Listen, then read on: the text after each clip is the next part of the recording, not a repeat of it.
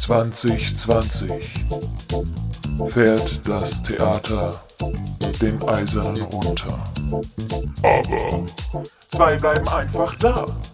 Physisch zwar in ihren jeweiligen Wohnungen, mit Kopf und Herz jedoch immer dort, wo es gut und weh zugleich tut. An ihrem Arbeitsplatz. Theater in Zeiten der Cholera. Mit Olli und Flo.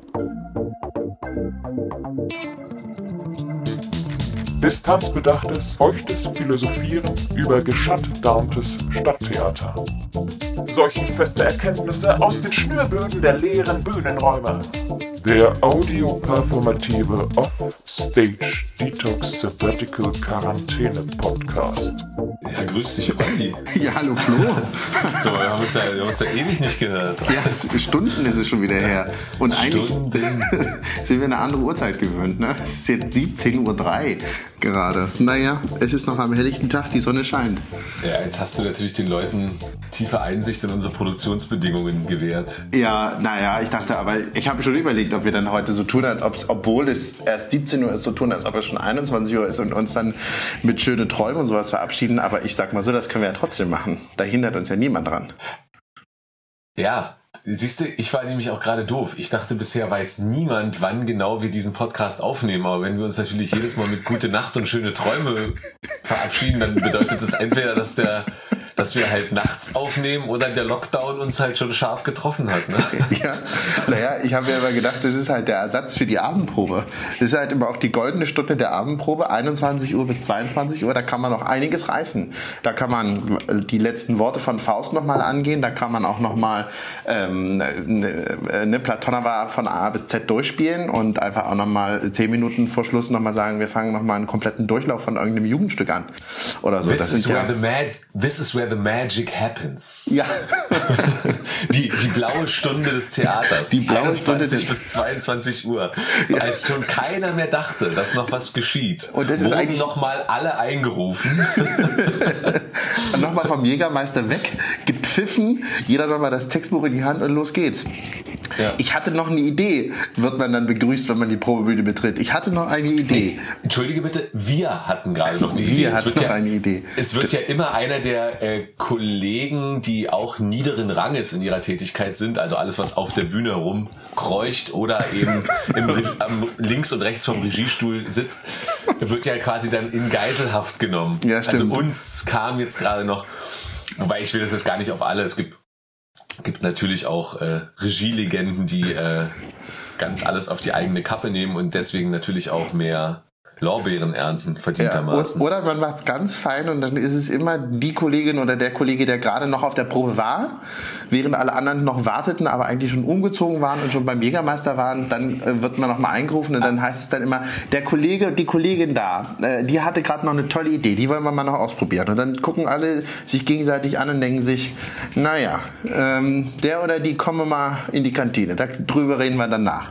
So. Genau. Dass die Blaustunde noch einmal genutzt wird. Und das ist ja eigentlich die Blaustunde des, des Schauspiels, würde ich jetzt sagen. ne? Weil ich habe jetzt ja gelernt, in der Oper probt man immer 18 bis 21 Uhr am Abend. Nicht 19 bis 22, sondern man probt 18 bis 21 Uhr. Ist jetzt auch wieder so Ja. gefährliches Halbwissen, wo ich mich ganz weit rauslehne aus dem Fenster. Aber die Also, blaue es Stunde vom klingt- Schauspiel. Klingt erstmal mega authentisch, wenn du das so sagst. Ja, würde ich, ja, ja, würde ich auch sagen. Also ich weiß, ich, ich weiß, dass die Kollegen vom Chor eigentlich nur von 10 bis 11.30 Uhr und von 13 bis 13.10 Uhr proben. Und das steht auch so niedergeschrieben. Das muss man auch mal so sagen. Nee, das, das, basiert, das basiert ja auf ungeschriebenen, unausgesprochenen, sehr komplexen Verhaltenscodes, die sich über die Jahrzehnte Die man, Lebens- die man auch Lebenserfahrung nennt. Nee, Berufserfahrung. Berufserfahrung nennt man sie dann. Ja. Ja es ist die Berufserfahrung. da kommst du auch noch hin, junger Kollege, junge Kollege. Der junge Kollege muss ja noch so viel lernen. Aber ich habe gerade gedacht, weil wir jetzt, ich, also erstmal dachte ich, ich weiß gar nicht genau, was blaue Stunde eigentlich bedeutet. Ich Asche hab- auf mein Haupt. Ich habe da jetzt einfach auch blind dir vertraut und dachte, blaue Stunde habe ich schon mal gehört, aber weiß Wahrscheinlich genau. die Schließstunde, oder? Die, die Stunde, wo die Kneipen oder so kurz vor der Sperrstunde wahrscheinlich. Ja. Oder äh, vor der, vor der, bevor die äh, Sperrzeit beginnt oder so. Ja. Aber, aber ich habe gedacht, äh, das, weil auf die Idee hast du mich gerade gebracht, wenn man das sozusagen von Proben sagt, dass da so eine Art magische Zeit, wir haben uns ja gerade ein bisschen lächerlich darüber gemacht, aber Nee, ist, die, die Lächerlichkeit wohnt ja direkt neben der Ernsthaftigkeit und beide führen ein reges WG-Leben. Ja. Ähm, wenn, wenn man sagt, dass da irgendwie tatsächlich was Magisches stattfindet, dann müsste man das ja in Inszenierungen, die, sage ich mal so klassischerweise im Zeitraum 1930 bis 20 Uhr beginnen, ja auch nachvollziehen können. Also wenn ich jetzt mal davon ausgehe, dass ich, ich sage jetzt mal, ich übertreibe jetzt mal, ähm, in sechs von zehn Fällen ja. äh, die, die, man selber und die Kollegen es nicht geschafft haben, sich auf die Vorstellung vorzubereiten. Ja, dann Mhm. sind, ist man ja praktisch nach einer Stunde ungefähr warm gespielt. Ich wäre jetzt auf Temperatur. Ich bin jetzt auf Temperatur und fähig, die äh, erprobten Ergebnisse vollumfänglich und leistungsgerecht abzurufen. und, Können wir noch und der mal von Zuschauer denkt sich, wow, was passiert hier gerade? Am Anfang war es ein bisschen schwierig, dann haben sie sich aber auch gefangen. Das hat man dann von unten auch gesehen. War sehr Oder schön. wie, wie Matthias Ladi sagen würde, schwach angefangen und dann ganz schnell stark nachgelassen. Ja, aber es wäre eigentlich bei dem Wunder wäre es ja dann so schwach angefangen und dann sehr langsam doch noch ein bisschen auf ein erträgliches Niveau gekommen. Könnte Ja. man jetzt so sagen. Richtig. Aber ich, da- ich habe gerade noch mal drüber nachgedacht. Blaue Stunde könnte man auch sagen, in Zeiten von Rauchfreiheit in all, aller Orten äh, ist die blaue Stunde dann auch die Stunde, wo man so im Probenwust drin ist und so frustriert ist, weil man an dieser Szene jetzt schon den dritten Tag in Folge rumknabbert und man dann wirklich in 21 Uhr sagt, so ich habe keinen Bock mehr, ich muss jetzt eine rauchen, aber wir bleiben jetzt hier und rauchen auf der Probebühne und reden drüber. Und durch diesen Zigaretten Hast du das schon mal erlebt? Nee, nicht jetzt in dem Sinne, wir rauchen jetzt mal hier. Ich kenne nur Kollegen, die ja dann so ans Fenster eilen und Fenster aufmachen und sagen, ich rauche aus dem Fenster raus. Ja, das Problem das ist, ist, ja, das ist ja damn unentspannt. Ja, das, das Problem ist ja, ist ja zwischen den. Kollegen, die dann sagen, sie rauchen aus dem Fenster raus, ist ja das Fenster in der hintersten linken Ecke und der Kollege selber redet sich ja wütend in Rage am Regietisch und steht aber so 15 Meter Luftlinie vom Fenster entfernt. Und man denkt sich dann immer so, naja, die rauchen, ah, ist egal, ist egal. Nee, nee, mach mal, mach mal. So. Äh, Und dann kommt da die blaue Stunde, weil dann im Zigaretten, Mief, Muff, Muff, Qualm, wie auch immer, entsteht dann die Kreativität. Denn eigentlich liegt das Wunder ja dann immer im Machen. Ne? Es ist ja dann immer, komm, hör mal auf reden, ganz oft schon erlebt. Du, du, du auch? Dieses, komm, jetzt reden wir mal nicht, wir machen es jetzt einfach mal. Und dann nicht, also nicht, es funktioniert nicht in jeder Situation, in der das so anmoderiert wird, aber es ist dann, passiert dann doch schon, dass in der Situation, die so anmoderiert ist, die sagt so alle Erwartungen, alle, alle Gedanken, die wir gemacht haben, jetzt mal nicht als Blockade, sondern vielleicht als, als Schmiermittel, als, als, als Öl ins Getriebe geben und dann passiert dann was. Und dann ist so Theater, dann ist es wirklich Magie. Wenn du das atmest, man das, also ich kann es nur aus der Assistentenperspektive beschreiben, wenn ich dann toll finde, wenn man dann am Licht- oder Tonpult mitsitzt und dann auch merkt, so, jetzt kommt die Musik, da, da funktioniert gerade, es- da geht gerade was auf. So, dann ist es Magie. Meinst du jetzt, weil da, weil da, weil da ähm, auf einmal ohne groß äh, das zu psychologisieren so glaubhafte, wahrhaftige Momente auf einmal entstehen, nachdem man sich so blockiert hat und das dann einfach mal rauslässt und das quasi einmal so hingelegt wird? Ja. So, meinst du sowas oder? Ja, ich, ich würde sagen, also die Wahrhaftigkeit ist ein Begriff, den ich so selten benutze. Da müsste ich jetzt erstmal wieder eine Nacht drüber schlafen, bevor ich dann wieder weiß, wie ich diesen Begriff benutze. Aber ich glaube, Ja. du meinst mit Wahrhaftigkeit das, was ich meine, wenn Was man sagt, so, ist. wir wissen es jetzt, wir wissen, was wir erzählen wollen. Wir wissen auch, wir haben auch Ja. in den 27 Durchläufen vorher mal abgetastet, äh, wie wir es machen können und wie es nicht gut ist. Und dann all das kanalisiert sich dann in diesem letzten Durchlauf um 21.53 Uhr auf der Probebühne. So, und dann merkt man, da passt es jetzt gerade, weil es ist klar, was erzählt werden soll. Der Text ist klar und dann stimmt die Atmosphäre, dann Mhm. stimmt diese Energie. So. Ja, ja, okay, dann ist es das, was, also, dann meintest du das, was ich jetzt gerade so wiedergegeben habe, wie ich es immer wahrnehme, aber ähm, ich kann aus eigener Erfahrung sagen, dass das natürlich dummerweise ja nicht von allen auf der Probebühne in dem Moment so empfunden und geteilt wird, weswegen du diese Momente quasi wirklich schwer festhalten kannst als Ja. kollektive, kollektive Speicherung auf der Inszenierungsfestplatte. Weißt du, was ich meine? Ja, im dümmsten Falle ist der Moment ja nur zwischen SpielerInnen auf der Bühne und der jeweiligen Regie, die unten sitzt. Dann sitzt ja schon quasi für Soufflöse und Assistenz kann der Moment ja ein ganz anderer sein. Und, Ja, und äh, gerade so, und, ne? gerade das wenn du was und gerade wenn du Situationen hast, wo du überhaupt voranschicken musst, zu sagen, komm, wir lassen uns jetzt einfach mal die Diskussion darüber, jetzt macht es doch mal einfach. Das sind ja manchmal harmonische, aber oft auch, sag ich mal, subversiv aggressive Momente. Ja. das, das lässt sich ja in beide Richtungen auslegen. Äh, hast du dann natürlich auch oft die Situation, dass es dann halt irgendwie klappt, was auch immer das bedeutet, oder tatsächlich irgendwas Magisches entsteht, aber mindestens eine Person, die daran beteiligt war, quasi trotzig sagt, naja, gut, wunderbar, da hatten wir es jetzt. Äh, ich, juckt mich trotzdem nicht. Ich finde ich find die Situation immer noch scheiße und äh, mit meiner Zustimmung braucht ihr nicht zu rechnen. Das sagt die Person natürlich nicht so, weil Aber sie sie- auch Stolz, Stolz und Würde hat. Ja. Äh, aber Sie strahlt es aus dann. Man sieht es dann. Diese Person, man denkt Ja, sich, mhm, ja. das wird noch drei Harry dauern, bis der das rausrückt, was der gerade wirklich meint. Mhm, okay, danke schön. danke, du, der Bus fährt. Ich muss. Sag mal, ich habe ganz kurz, entschuldige bitte, eine, Ja, eine, eine technische Frage, weil du gerade, du kommst bei mir so komisch an, du hast aber Kopfhörer drin, ja? Ich habe Kopfhörer drin, ich habe auch das Mikrofon an. Ich bin aber heute nicht im Hotel. Ich bin nicht Ah. im Hotel, ich bin heute in der Wohnung meiner Großeltern. ah, die haben hat einen ganz anderen Raumklang. Ich merkte schon, die ist, die ist Ja. äh, Vintage, Vintage wahrscheinlich. Ja, und ich sitze in so, ich sitze jetzt praktisch im, im, im, im Esszimmer, wo die Sonne reinscheint. Und das, das ist so äh, quasi, das stand früher im Wintergarten, die Möbel. Und äh, das sind so Korbmöbel. Vielleicht ist es deswegen, weil ich mich, bin ja so ein bisschen, bisschen, bisschen aufgeregt auch. Folge 3 jetzt. Trotzdem bin ich ja ein bisschen aufgeregt und Ja. äh, äh, naja, ich bewege mich noch so ein bisschen. Es kann sein, dass das jetzt äh, noch ein bisschen knackst oder so. Du, du, äh, du aktivierst quasi den Körper, um also den Körper abwärts des Halses, um den Körper oberhalb des Halses in Bewegung zu halten, oder? Naja, das ist ja, also eigentlich müsste die Aufgabe sein, das mal zu, äh, zu beruhigen. So, ich kann ja halt so schwer still sitzen. So. Ja. Und deswegen da ist doch ist nichts so. Schlimmes dran. Nö, das sagst du. Tja, frag mal meine Lehrerinnen und Lehrer. Ein anderes Ah, Thema. also- Nein, bitte nicht. Ja gut, okay. Nee, ich frage nicht deine Lehrerinnen und Lehrer. Ich, Ich frage dich. ich So. ziehe meine eigenen zu, äh, zu Rande. Nee, so wie sagt man? Äh, hinzu, ich ziehe meine eigenen hinzu. Ich hatte äh, in, in meiner Schule, ich, ich war auf einer Jesuitenschule.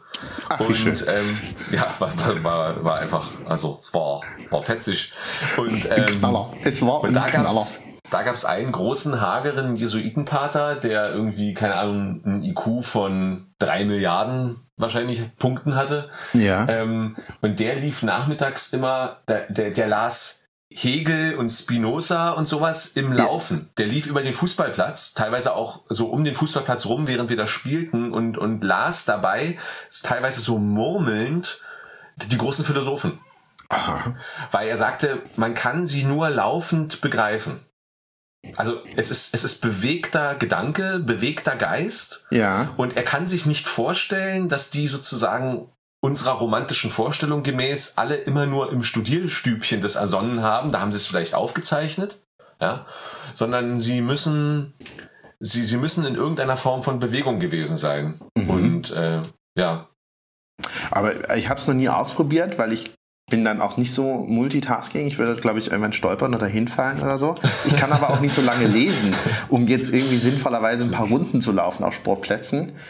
Ich hätte jetzt auch aufgrund der, der, der schulisch sportlichen Leistungen, die ich ja in meiner glorreichen Schulzeit also wirklich immer glanzvollst auf Parkett gelegt habe, äh, auch irgendwie Probleme, auf, um so einen Sportplatz drumherum zu laufen. So, äh, da würde Ja, ich, aber du hast natürlich, du hast natürlich gerade wieder, du hast natürlich gerade wieder die große kulturhistorische Situation des modernen Homo sapiens beschrieben, ne? wohingegen sozusagen mein Jesuitenpater die Theorie aufgestellt hat, dass die Philosophen sich bewegt haben, um Philosophie zu erzeugen. Ja. Hast du jetzt gerade gesagt, dass du mal wieder ein bisschen Philosophie lesen müsstest, um dich dann zu bewegen, wenn du diesem System folgst. Also, da sind, da sind wir wieder bei den ganzen Solo-Runs, die gerade absolviert werden. Ich lese ja keine Philosophie, ich lese ja generell also eigentlich nichts. So. Du- Das glaubt man ja immer nicht, aber äh, es ist ja wirklich so. Aber wo ich gerade nochmal, Entschuldigung, ich möchte nochmal auf diesen Jesuitenpater zurückkommen, Ja. weil ich, ähm, ich hatte ein Seminar bei mir im Theaterwissenschaftsstudium, das war sehr interessant, das hieß Gehen und Laufen. Und, und da ging es eben um das Pilgern, da ging es um, um das Flanieren und um das Spazieren, um das Wandern als, als ähm, Kulturphänomen, das in der Ja. Kunst rezipiert wird, ja, ja geradezu verklärt worden ist in der Romantik. Aber all diesen, diesen, diesen äh, Konzepten, Überlegungen, auch, glaube ich, von Walter Benjamin, des Flaneurs, äh, das ich nicht gelesen habe, sage ich gleich dazu. Ich habe nur das als Referat damals gehört im Seminar. Ähm, den- wohnte er inne, dass durch diese Bewegung einfach das Denken, also das ist ja der essentielle Bestandteil davon. Bloß ich finde es interessant, dass ich, wenn, wenn man läuft und wenn man spaziert oder wenn man wandert, dann äh, kommt man ja zu sich irgendwie, man denkt ja anders nach über die Dinge, manche Sachen sortieren sich, sie ordnen sich, aber Ja. während des Laufens quasi auch neue Gedanken aufzunehmen, durch das Lesen, das finde ich einen interessanten Punkt. Na, es ist aber evolutionär, glaube ich, ziemlich logisch. Also als erstes schoss mir gerade der Satz durch den Kopf, Denken vollzieht sich in Sprache. Und ähm, also das ist ja relativ leicht zu verstehen. Und äh, im, im Vollzug steckt ja die Vorwärtsbewegung. Ja. Ne? Also ich, ich fange bei Punkt A an und will Punkt B erreichen und ich melde quasi Vollzug, wenn ich an Punkt B bin. Das ist das Ziel, was es zu verwirklichen gilt. Und wir Menschen haben uns ja zu dem entwickelt, was wir sind, weil wir quasi das, was wir mit unserem Körper tun, auf unseren Geist abstrahieren können und in dieser Abstraktion im Geist quasi wieder Rückschlüsse auf unseren Körper ziehen können. Also dieses, abstrakte von ähm, von außen ähm, auf einen selber gerichtete Denken, was ein, was er überhaupt erst alle großen geisteswissenschaftlichen Errungenschaften, alle großen Denkschulen äh, überhaupt erst ermöglicht hat. Nicht, also Theater zum Beispiel selber ja auch. Theater ist ja auch Bewegung über Zeit. Ja. Also eine Handlung ist eben Vollzug in einem bestimmten Zeitrahmen. Da bin ich dann eben ganz schnell bei der Poetik des Aristoteles und beim klassischen Drama und beim Aufbau. Ich kann das sozusagen mit Struktur beantworten. Ich kann das aber auch einfach nur mit der simplen Formel beantworten, dass eine Person sich in ein bestimmtes Kostüm hineinbegibt und dann vor eine Menge von C tritt, um dann sozusagen bestimmte Schritte ab zu absolvieren, sodass C am Ende aufsteht und sagt, jetzt habe ich einer, einem Fortschreiten beigewohnt und das habe ich sozusagen mit dem Geist beim Zuschauen nachvollzogen, wohingegen es auf der Bühne gemacht wurde. Und Ja. das kannst du halt auf fast alle Denkschulen und alle Dinge, die wir zwischen Kopf und Rumpf tun, eigentlich äh, beziehen. Deswegen finde deswegen finde ich es logisch. Ja. Es ist, ähm, Ja, jetzt merkt man, dass wir natürlich immer noch zu Hause sind. Jetzt werde ich hier. Nee, nee, du musst mal rausgehen, weil es ist. Ja, und genau das. ja, äh, es, ist, es ist Blödsinn. Ich brauche dem Publikum die Realität, in der ich mich äh, befinde, nicht vorzuenthalten. es ist keine Es- Studierstube, in der Flo sitzt. genau. Es ist keine Studierstube. Papi macht wieder seinen langweiligen Podcast. Äh, wir gucken Mulan. Ja, das ist doch sehr gut. Mulan, den Disney Mulan ist ja, das ist ja mein äh, Lieblingsfilm. Aber ich wollte nicht so viel immer über mich reden. Das ist ja wirklich Was bist du doch für ein Füchslein? Das ist ja nun wirklich. Aber Mulan, ach ja, herrlich. Das ist ein, ja. Aber man wurde dann mal gesagt, Margarete Stukowski äh, lesen, untenrum frei. Da geht es auch um Disney-Filme und um die Darstellung von Frauenfiguren Ja. in den Disney-Filmen. Habe ich aber bis heute nicht gemacht, Ja, weil ich glaube, da geht's nicht nur um Frauenfiguren, wenn ich es richtig verstanden habe. Da geht's, es geht ich, um- um, äh, um alle, um alle, ähm, ja, aus der Sicht von Margarete Stokowski wahrscheinlich überholten Denkmuster, die quasi bestimmte autoritäre Strukturen oder äh, Sichtweisen eigentlich ähm, sub, subkutan ähm, begünstigen. ja. Ich habe das, ich habe das nicht gelesen untenrum frei. Also äh, Obwohl ich, Ich glaube, es müsste, müsste man mal machen, weil also also nicht jetzt um zu sagen, dass sie dass, Ja. äh, dass, dass äh, man Margarete Stokowski zustimmt, weil ich glaube, man muss ja immer gucken, dass man nicht immer alle so gleich, äh, dass alle so auf einen großen Sockel gelegt werden. Aber ich glaube, es ist eine eine der zeitgenössischen jungen Frauen, die mit ihrer kritischen Äußerung zu solchen patriarchalen Themen oder Fragestellungen mit diesem Buch eine große Reichweite erzielt hat. Und, okay. ähm, Na, wenn du das so sagst, dann muss ich es mir mal ähm, ich habe es aber auch ja noch nicht gelesen. Ja, also nee, ich, ich, kann, ich, ich konnte jetzt bisher mit, ich Platz Nummer bisher mit ihr nicht 47. so, konnte mit ihr bisher nicht so viel anfangen. Ich, ich bin, was Kolumnisten angeht, dann mehr so Marke Thomas Fischer. Ähm, also Margarete Ah, ja. Stokowski, das Ja. überblätter ich quasi immer und lande dann eher so beim alten weißen dicken Mann Thomas Fischer. Der dann etwas über das Gericht und die Justiz sagt und sowas, ne? Den, Ja, da- aber damit, aber damit halt immer auch über Gesellschaft, ne? Ja, weil, weil das- Recht ist ja Macht, Macht ist Autorität, übrigens unser heutiges Thema, Ja. ne? Und Wir- wir Autorität haben schon oft ist Gesellschaft. Ne? Ja, Ja. faszinierend. Das stimmt, aber wir haben Übrigens, aber ein, ein Fun Fact am Rande will ich noch reinschieben. Ich glaube, dass ich Margarete Stokowski mehr oder weniger persönlich kenne. Und zwar bin ich, glaube ich, mit ihrem älteren Bruder in die Grundschulklasse gegangen. Also wenn Margarete Stokowski das hört und aus Berlin-Neukölln kommt, genauer gesagt irgendwo eher so im Süden aus von Berlin-Neukölln und zufälligerweise, was ja ihr Nachname ungefähr nahelegt, aus einem katholischen Background kommt, dann ist sie bestimmt genauso wie ich auf die St. Marien Grundschule in Berlin-Neukölln gegangen und dann ist ihr Bruder wahrscheinlich mit mir in einer Klasse gewesen. Nehme ich an, aber ich werde es mal recherchieren. Genau, ne, aber wir können das jetzt auch erstmal, das wäre auch ein toller Cliffhanger, so so am Ende, weil dann jetzt würden Leute, die nicht hingehört haben, würden sagen, Margarete Stokowski, geil, schalte ich morgen wieder ein. Oder hört Ich mir nochmal auf jeden an. Fall, ich werde auf jeden Fall, äh, ich werde sie verhashtaggen. Für Hashtaggen. Heute geht's auch um Margarete Stokowski. Aber äh, äh, das muss man wirklich mal machen, weil äh, äh, das Lesen, weil ich äh, natürlich diese Ja. Disney-Filme interessant finde als das Phänomen, was man so als Kind ja so rezipiert hat und wenn man das heute so guckt. Ich habe ähm, in letzter Zeit, ja, in letzter Zeit ist jetzt auch schon wieder ein bisschen her, aber äh, vor dem Sommer in der letzten Zeit in Halle zusammen mit der lieben Kollegin Nora Schulte äh, äh, den einen oder anderen Disney-Film nochmal geguckt. Natürlich rein, äh, rein äh, kritisch und äh, äh, professionell. Das war kein, kein Wohlfühlmoment oder so. Ne? Das weiß ich von mir, weil wir haben natürlich immer gearbeitet, auch wenn wir das geguckt haben. Und da ist dann aber auch äh, aufgefallen, äh, es ist doch nicht mehr so leicht unbefänglich, wenn man sich einmal irgendwie so, wenn man einmal so den Blickwinkel versucht zu ändern, dann merkt man schon, was da auch schon für Mechanismen wirklich erzählt werden. Und das fand ich dann schon interessant. Aber auf Mulan Ja, lasse ich halt aber- nichts kommen, weil es ist wirklich. man sollte halt nicht, man sollte halt nicht den Fehler machen, zu glauben, dass jeder dieser Mechanismen intendiert gewesen ist, als Nein. der Film entwickelt wurde. Nein, Ne? natürlich Also der Film ist insofern natürlich ein kulturhistorisches Zeugnis von bestimmten Bedeutungsebenen oder Ausdrucksformen, die sicherlich äh, Machtstrukturen, die wir heute in Frage stellen würden oder zumindest teilweise in Frage stellen, äh, widerspiegelt. Aber er ist damit natürlich nicht automatisch das Machwerk des Bösen und das ist ja das, was wo sozusagen dann oft ähm, äh, sozusagen die, die, die, die, die, die, ja fast schon die, die wissenschaftliche Auseinandersetzung damit quasi so schnell abstrahiert wird auf Aussagen, die man dürfe jetzt kein Disney mehr gucken, was ich tatsächlich schon gehört habe, was ich, was natürlich dann irgendwie eigentlich eher das Gegenteil ähm, von einer profunden Auseinandersetzung mit diesen Themen befördert, nämlich dass man einfach die Leute labelt in Disney-Gucker oder nicht. Und jetzt ist Disney Plus gestartet. Jetzt machen wir Werbung, unbezahlte Werbung. Also ist jetzt ist ja ein Streamingdienst von einem großen Ja. US-amerikanischen Filmkonglomerat gestartet, äh, wo man das alles sehen kann, habe ich gehört. Habe ich gehört. Ich habe das noch nicht, habe es aber gehört. Äh, das war auch, naja, ist egal. Also Ich natürlich habe ich heute, das schon.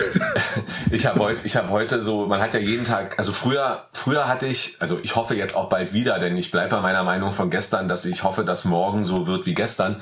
Ähm, äh, habe ich äh, sozusagen in meinem Leben bisher immer die Theorie vertreten, dass ich pro Tag eine unerwartete Begegnung habe. Ja. Ja, also das kann, das kann natürlich eine total oder immens unerwartete Begegnung sein, wie wenn mir jetzt morgen Alexander Stokowski, der Bruder von Margarete Stokowski hier in Halle über den Weg laufen würde und sagen würde, hey, ich habe deinen Podcast gehört, ich bin es. So, ähm, das wäre jetzt, das wäre jetzt immens unwahrscheinlich, aber selbst sowas passiert hin und wieder. Aber es gibt, wenn man darauf achtet, man hat jeden Tag eine Begegnung, mit der man nicht gerechnet hat. Mhm. In welcher Form auch immer. Und jetzt habe ich aber was anderes, seitdem man sozusagen in so Selbstquarantäne ähm, oder oder oder ähm, gemeinschaftlicher Isolation, wie ich es manchmal auch nenne, ähm, ist ist mir. Äh, ich habe mich früher mal gewundert, warum unser Kühlschrank abends ähm, äh, ähm, bei, bei, bei der Tiefkühltruhe auf super steht. Also da, da, da ballert der so nach, der wird Ja. dann hinten heiß und, und, und kühlt vorne, wo ich mal dachte, stand hier irgendwie den ganzen Tag die Tür offen oder ist das eine generelle Funktion von dem Ding, dass der unten beim Tiefkühler halt so über Nacht so powert, aber das ist doch alles auf minus 20 Grad gefroren. Was, wa- warum sollte der das tun? Und, und jetzt habe ich halt festgestellt, dass zu einer Zeit, wo bei uns eigentlich niemand zu Hause ist, weil die jüngeren Kinder noch in der Kita sind und ähm, ja gut, unsere ältere Tochter ist manchmal schon zu Hause, aber die interessiert sich für derartige äh, lebenserhaltende Themen natürlich nicht. Und meine Frau und ich, wir arbeiten halt, dass das die Zeit ist, wo quasi die Sonne frontal vom Balkon volle Pulle auf diesen schwarzen Kühlschrank ballert Ja. und, und man sich halt wirklich verbrennt wenn man die anfasst. so, also, also und, und, da und, und da äh, habe ich heute so endgültig den den Frust gekriegt, weil ich dachte, oh Gott, ich, schön, dass ich es gemerkt habe, aber ich habe überhaupt gar keinen Elan, das jetzt zu beheben, sondern ich wünschte es, ich wüsste es nicht und es wäre alles wie vorher und ich, ich wünschte, dieses ich Mirakel. um, um die Position des Kühlschrankes, sondern hätte eine unerwartete Begegnung gehabt am heutigen Tag und nicht ja. die mit dem, mit dem Kühlschrank. Das ist, äh, verstehe ich. Aber das ist natürlich eine interessante Theorie mit der unerwarteten Begegnung. Habe ich noch gar nicht so drüber nachgedacht. Ja, ja, ja. Aber ich wollte noch mal ganz kurz auf diese Disney-Filme zurückkommen, weil ja. ich glaube nicht, dass also die Auseinandersetzung mit dieser ganzen ja, oder mit mit mit den Strukturen, die man hinterfragt und so, äh, mhm. äh, das ist ja, glaube ich, wenn man das so verteufelt ist, tut man sich da selber oder äh, ist das, glaube ich, nicht der, der der ultimative Weg zum Ziel, sondern man muss die Sachen ja und so würde ich das immer äh, beschreiben und das versuche ich auch äh, dass man die Sachen dann bewusster wahrnimmt. Also dass man guckt und auch nicht sagt, das ist ein, das ist ein äh, patriarchales Machwerk, dieser Film, der soll mir das erzählen, sondern das schwimmt damit, weil das die Sicht der Welt war. Und diese Sicht auf die Welt und auf die Gesellschaft, wie sie funktioniert hat, funktionierte so und hatte dann aber den und den Preis. So. Und, äh, ja, ich würde und, sogar noch eins weitergehen. Auch, auch das etwas, was ich auf der Jesuitenschule gelernt habe ähm, der Täter muss begreifen, dass er immer selber auch Opfer seiner eigenen Tat ist. Das bedeutet nicht, dass er was Besseres oder was genauso Geschädigtes ist wie das Opfer.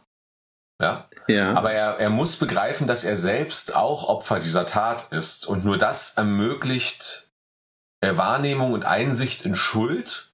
Mhm. Und nur die Einsicht in Schuld ermöglicht Buße und, ähm, äh, und Erniedrigung gegenüber dem Opfer. Und denn das, was du gerade beschreibst, die Wahrnehmung dieser Probleme, ja, die mich selber ja nicht betreffen. Also das Thema hatten wir gestern schon mal. Ich ja. bin ja, ich bin ja privilegiert in dieser Gesellschaft. Das heißt, ich habe kein natürliches Interesse daran, diese Privilegien zu verlieren. Warum sollte ich das? Für mich ist es einfach, verstehst du? Ist, äh, für mich solange der Gender Pay Gap existiert, ist es ja rein physisch vom Naturrecht sogar besser für mich. Ja. Das ist das, das ist ja das, das ureigene Problem, was du bei jedem zivilgesellschaftlichen Engagement hast, dass die Durchsetzung deiner, deiner Äußerungen eventuell zur Abschaffung bestimmter Privilegien, die du genießt, führt. Ja. Ja? Ne, genau, und das ist aber der Punkt, den du ja gestern meintest, dass dieses äh, aufs Theater bezogen ähm, äh, oder allgemein bezogen ist, dass der, der Ruf nach Veränderung, der, der Ausdruck der Hoffnung der Veränderung ja. sehr kurz gegriffen ist, ohne zu wissen, was dem einhergeht. Und ich glaube ja, ähm, die Chance besteht ja des, der Leute, die sich dessen bewusst sind, was das bedeutet für, für einen selbst, für diejenigen, die aus einer privilegierten Situation gerade nach einer Veränderung streben und sagen, das wäre wünschenswert, dass die passiert, müssen ja, ja. auch dann in der Lage Lage sein, das so zu moderieren, dass die Leute in der Lage sind, diese Privilegien, die sie haben, zugunsten einer solidarischen, menschlicheren, humanitäreren Welt mhm. äh, oder, oder Ordnung zu überdenken und auch dann gegebenenfalls abzugeben oder das einzusehen, dass es so ist. Ich fand da, ja äh, bei da dieser sind wir bei Autorität, da sind wir bei Autorität am Theater, ne? Und genau. der Frage nach nach unserer nach unserem Verhältnis zu Autorität im, im Allgemeinen und im Speziellen eben in diesem äh, Mikrokosmos, der ja aber immer irgendwie auch für sich in Anspruch nimmt, Teile der Gesellschaft oder große Teile oder vielleicht sogar die gesamte Gesellschaft abzubilden, sowohl auf als auch abseits der Bühne. Ne? Ja. Weil es ja anders gar nicht geht. Also es, ähm, und es, ähm, es, gibt ja eben ja. Den, diesen, äh, diesen Unterschied, wenn man äh, das nochmal kurz gucken. Also, oder ich habe das vorhin nochmal kurz nachgelesen im, im, im Online, im Online-Lexikon. Ich äh, schäme mich da nicht, weil ich habe ja, kein anderes Lexikon hier. Nicht. Ich möchte ja nicht so tun, als ob ich hier in einer Studierstube sitze. Ähm, und habe das nachgelesen und dass das so scharf getrennt werden musste. Ich äh, habe das gestern Abend dann gehört, dass wir heute darüber reden, habe gedacht, mh, da reden wir hier über ein und dasselbe und wurde dann doch wieder mit meiner äh, flapsigen, impulsiven Unwissenheit eines Besseren belehrt und habe dann ja herausgefunden heute oder äh, herausgefunden, als ob ich danach mit Lupe und Pinsel gesucht hätte. Ich habe es gelesen und gelernt. mit, dem, mit dem Photonenmikroskop. ja, ich wollte gerade sagen Hubble-Teleskop, aber das macht ja nun auch gar keinen Sinn. Nee, es ist ähm, äh, ja, äh, äh, ähm, genau, da habe ich ja gelernt, dass das eine eben etwas ist, wonach man sich orientieren kann als Autorität, so in, Ja. im besten Falle und das Autoritäre ja etwas ist, was äh, eher ne negativ konnotiert ist. Und wenn man sich dann diese Unterpunkte anguckt, soziologisch, äh, psychologisch und äh, gesellschaftlich, glaube ich, merkt man, dass es doch eher um Verdrängung von anderen Meinungen geht. Ähm, und er Ja, äh, zum, ähm, äh, zum äh, ein Überlegenheitsgefühl ausdrückt. Und ich fand äh, und finde, wenn wir das aufs Theater beziehen, ist das für, für mich ist das ein sehr entscheidender Punkt gewesen, äh, eben das Thema Gagengleichheit. Also sind wir natürlich beim äh, Gender Pay Gap.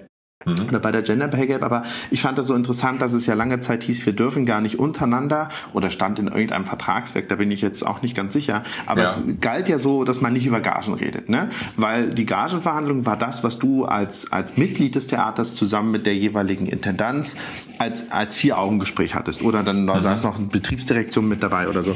Und das Ja. war ja dann immer, und dann wurde man immer so, dann war, war das Verhältnis zur Gage war immer abhängig vom Verhältnis zur, zur, zur Leitungsinstanz. Äh, und ich finde das so Ja. interessant, dass durch, dadurch, dass man jetzt mehr darüber redet oder weil man, weil mehr Mut äh, besteht, darüber zu reden, dass eben diese, dieses Ungleichgewicht in dieser, im, im Gagensystem auf, auf, aufgedeckt wird oder offensichtlich wird. Und dadurch merkt man auch so eine, ich würde es jetzt so nennen, autoritäre autoritäre Handhabung von dieser Gagenpolitik, so ne? Also weil ich würde immer sagen, mit dieser Gagenpolitik liegt das Mittel der der äh, ähm, von von von Strukturierung eines Ensembles in der Macht der Leitung und nicht in der in, in, in, in der Verfügbarkeit des Ensembles. So und ähm, dass wir dadurch, dass wir darüber reden können, ist glaube ich ein Punkt, wo wir wo wir von einer einer Willkürlichkeit wegkommen und sagen, es entsteht eine neue Situation, die solidarischer ist, weil wir, weil wir das, das Ziel ist ja, dass, dass nach mehreren Prinzipien, die offen sind, die, die objektiv sind, das daran zu orientieren. Ja, die Frage ist halt, ob du das immer nur aus dem Interessensblickwinkel ähm, der derjenigen, die die Gage oder den Lohn empfangen, siehst oder halt auch ein bisschen aus der Perspektive der, der ArbeitgeberInnen. Also nicht alle, die Intendanten sind ja streng genommen nicht unbedingt die Arbeitgeber, aber du weißt, was ich meine. Ne? Ja, also ja, ja. Die, die Vor kannst auch die Vorgesetzten dazu sagen. Also uns ist ja allen, allen klar, über welches, äh, über welche Struktur von oben nach unten wir da eigentlich reden. Wie die Bezeichnungen sind, ist ja dann schon fast sekundär. Ähm, du kannst aber, du, du, es wird natürlich anders, wenn du den, den, wenn du versuchst, den Blickwinkel eines Leitungsteams oder so einzunehmen. Ne? Du da, also ich habe auch noch mal was nachgelesen, weil ich mich, weil ich mich gefragt habe, auch noch mal gefragt habe, okay, was ist Autorität? Ich konnte mich erinnern, dass ähm, Autorität als Übersetzung schon insofern relativ kompliziert ist, weil sie, weil sie kommt ja aus dem Late vom lateinischen Auctoritas. So viel wusste ich noch und ich wusste noch, dass es für Auctoritas schon im Latein unglaublich viele Bedeutungen gibt. Ich habe jetzt auch die Bedeutungen noch mal alle nachgeschlagen, aber ich habe sie mir nicht alle gemerkt. Jedenfalls gibt es tatsächlich sechs, sieben, acht mögliche Übersetzungen, je nachdem, welchen Stellenwert die Auctoritas im römischen Recht eingenommen hat, weil sie dort ein Schlüsselelement war. Und was aber sozusagen, aber Auctoritas selber kommt ja von, von, ähm, von Auctor, Ja. dem Urheber, dem Urheber. Ja, also jemand, der quasi der, der Grund dessen ist, ähm, warum etwas aus der Traufe gehoben wird. Warum ein bestimmter Vorgang überhaupt existiert. Damit meine ich jetzt nicht, dass die Intendanzen in Deutschland die, der Grund sind, warum es Theater gibt, sondern ähm, die geben ja Anstöße für bestimmte Arbeitsprozesse ja. ob das jetzt die Spiel Spielplangestaltung, die Ansage in der Ensembleversammlung oder einfach nur das Gespräch auf der Terrasse bei, bei der Premierenfeier ist. Ähm, oder eben auch mal eine Dienstanweisung, eine Abmahnung oder irgendwas. Sie haben verschiedene Instrumente, aber sie üben, sie üben im Prinzip, dachte ich zuerst, eine Form von Macht aus. Und das ist, sicherlich üben sie auch eine Form von Macht aus, aber dann bin ich da sozusagen so beim Rumgoogeln ähm, auf Max Weber gestoßen, auf den man ja bei solchen Sachen sofort stößt, also Ja. den großen Soziologen Anfang des 20. Jahrhunderts oder den ersten großen Soziologen. Das wäre eigentlich fast ein Shoutout, ne? Eigentlich Max Weber. Ja, ich, kennt ich halte mich, ich halt mich mit den Shoutouts aus einem ganz bestimmten Grund zurück. Ja, Entschuldigung. Oh Gott, oh Gott. Nee, nee, das kannst du ja nicht wissen. Wird wieder rausgeschnitten wissen, jetzt hier. Ja, genau. Ich, äh, diesmal kündigst du mal an, was rauszuschneiden. Dann schicke ich dir heute Nacht mal die Spur. Ne? Oh Gott, oh Gott, bitte nicht. Bin ich technisch überfordert. Nein, Max Weber. Ja, ähm, Max Weber ähm, äh, beschreibt halt, ich kann das jetzt ja nur mit meinem begrenzten soziologischen Fachwissen oder Horizont wiedergeben, beschreibt halt einen Unterschied zwischen Macht und Herrschaft. Ja. Ähm, Macht kann sozusagen gewollt oder ungewollt ähm, oder andersrum gesagt, also Macht kann ausgeübt werden oder ich erkenne daran, dass Macht ausgeübt wird, dass man ihr sowohl gewollt als auch ungewollt folgen kann oder sich ihr fügen muss. Mhm. Ja, ich kann zum Beispiel sagen, klar, ich habe die Macht des stärkeren Arms, aber es kann auch die Macht der schöneren Augen sein. Mhm. Ja, es sind es sind äh, oft Vorgänge, de, denen ich mich gar nicht zu widersetzen brauche, weil sie, ob ich es nun akzeptiere oder nicht akzeptiere, im gleichen Ergebnis für mich enden. Also da, dann kann jemand seine Macht durchsetzen. Mhm. Aber unser unser Gemeinwesen stützt sich natürlich streng genommen eigentlich auf Herrschaft. Autorität kann auch Herrschaft bedeuten und Herrschaft bedeutet die Fähigkeit Menschen an seine eigenen Entscheidungen zu binden. Mhm. Und das ist natürlich in unseren modernen Systemen, also Demokratie westlicher Prägung, auf Zustimmung ausgelegt. Das heißt, wir neigen oft dazu, aus meiner Sicht, ähm, unseren Leitungsebenen Machtpositionen zuzuschreiben und verkennen aber, dass die eigentlich nach Herrschaftsprinzipien arbeiten müssen. Die müssen sich nämlich auch permanent sowohl von über ihnen als auch unter ihnen die Zustimmung besorgen weil sonst ja. der Betrieb nämlich gar nicht mehr läuft. Und ich sag mal sowas wie ähm, individuelle Vertragsverhandlungen, individuelle Geldgestaltung sind ein großes Zustimmungselement. Man kann auch das natürlich als reine Machtpolitik geißeln, aber das greift meiner Meinung nach zu kurz.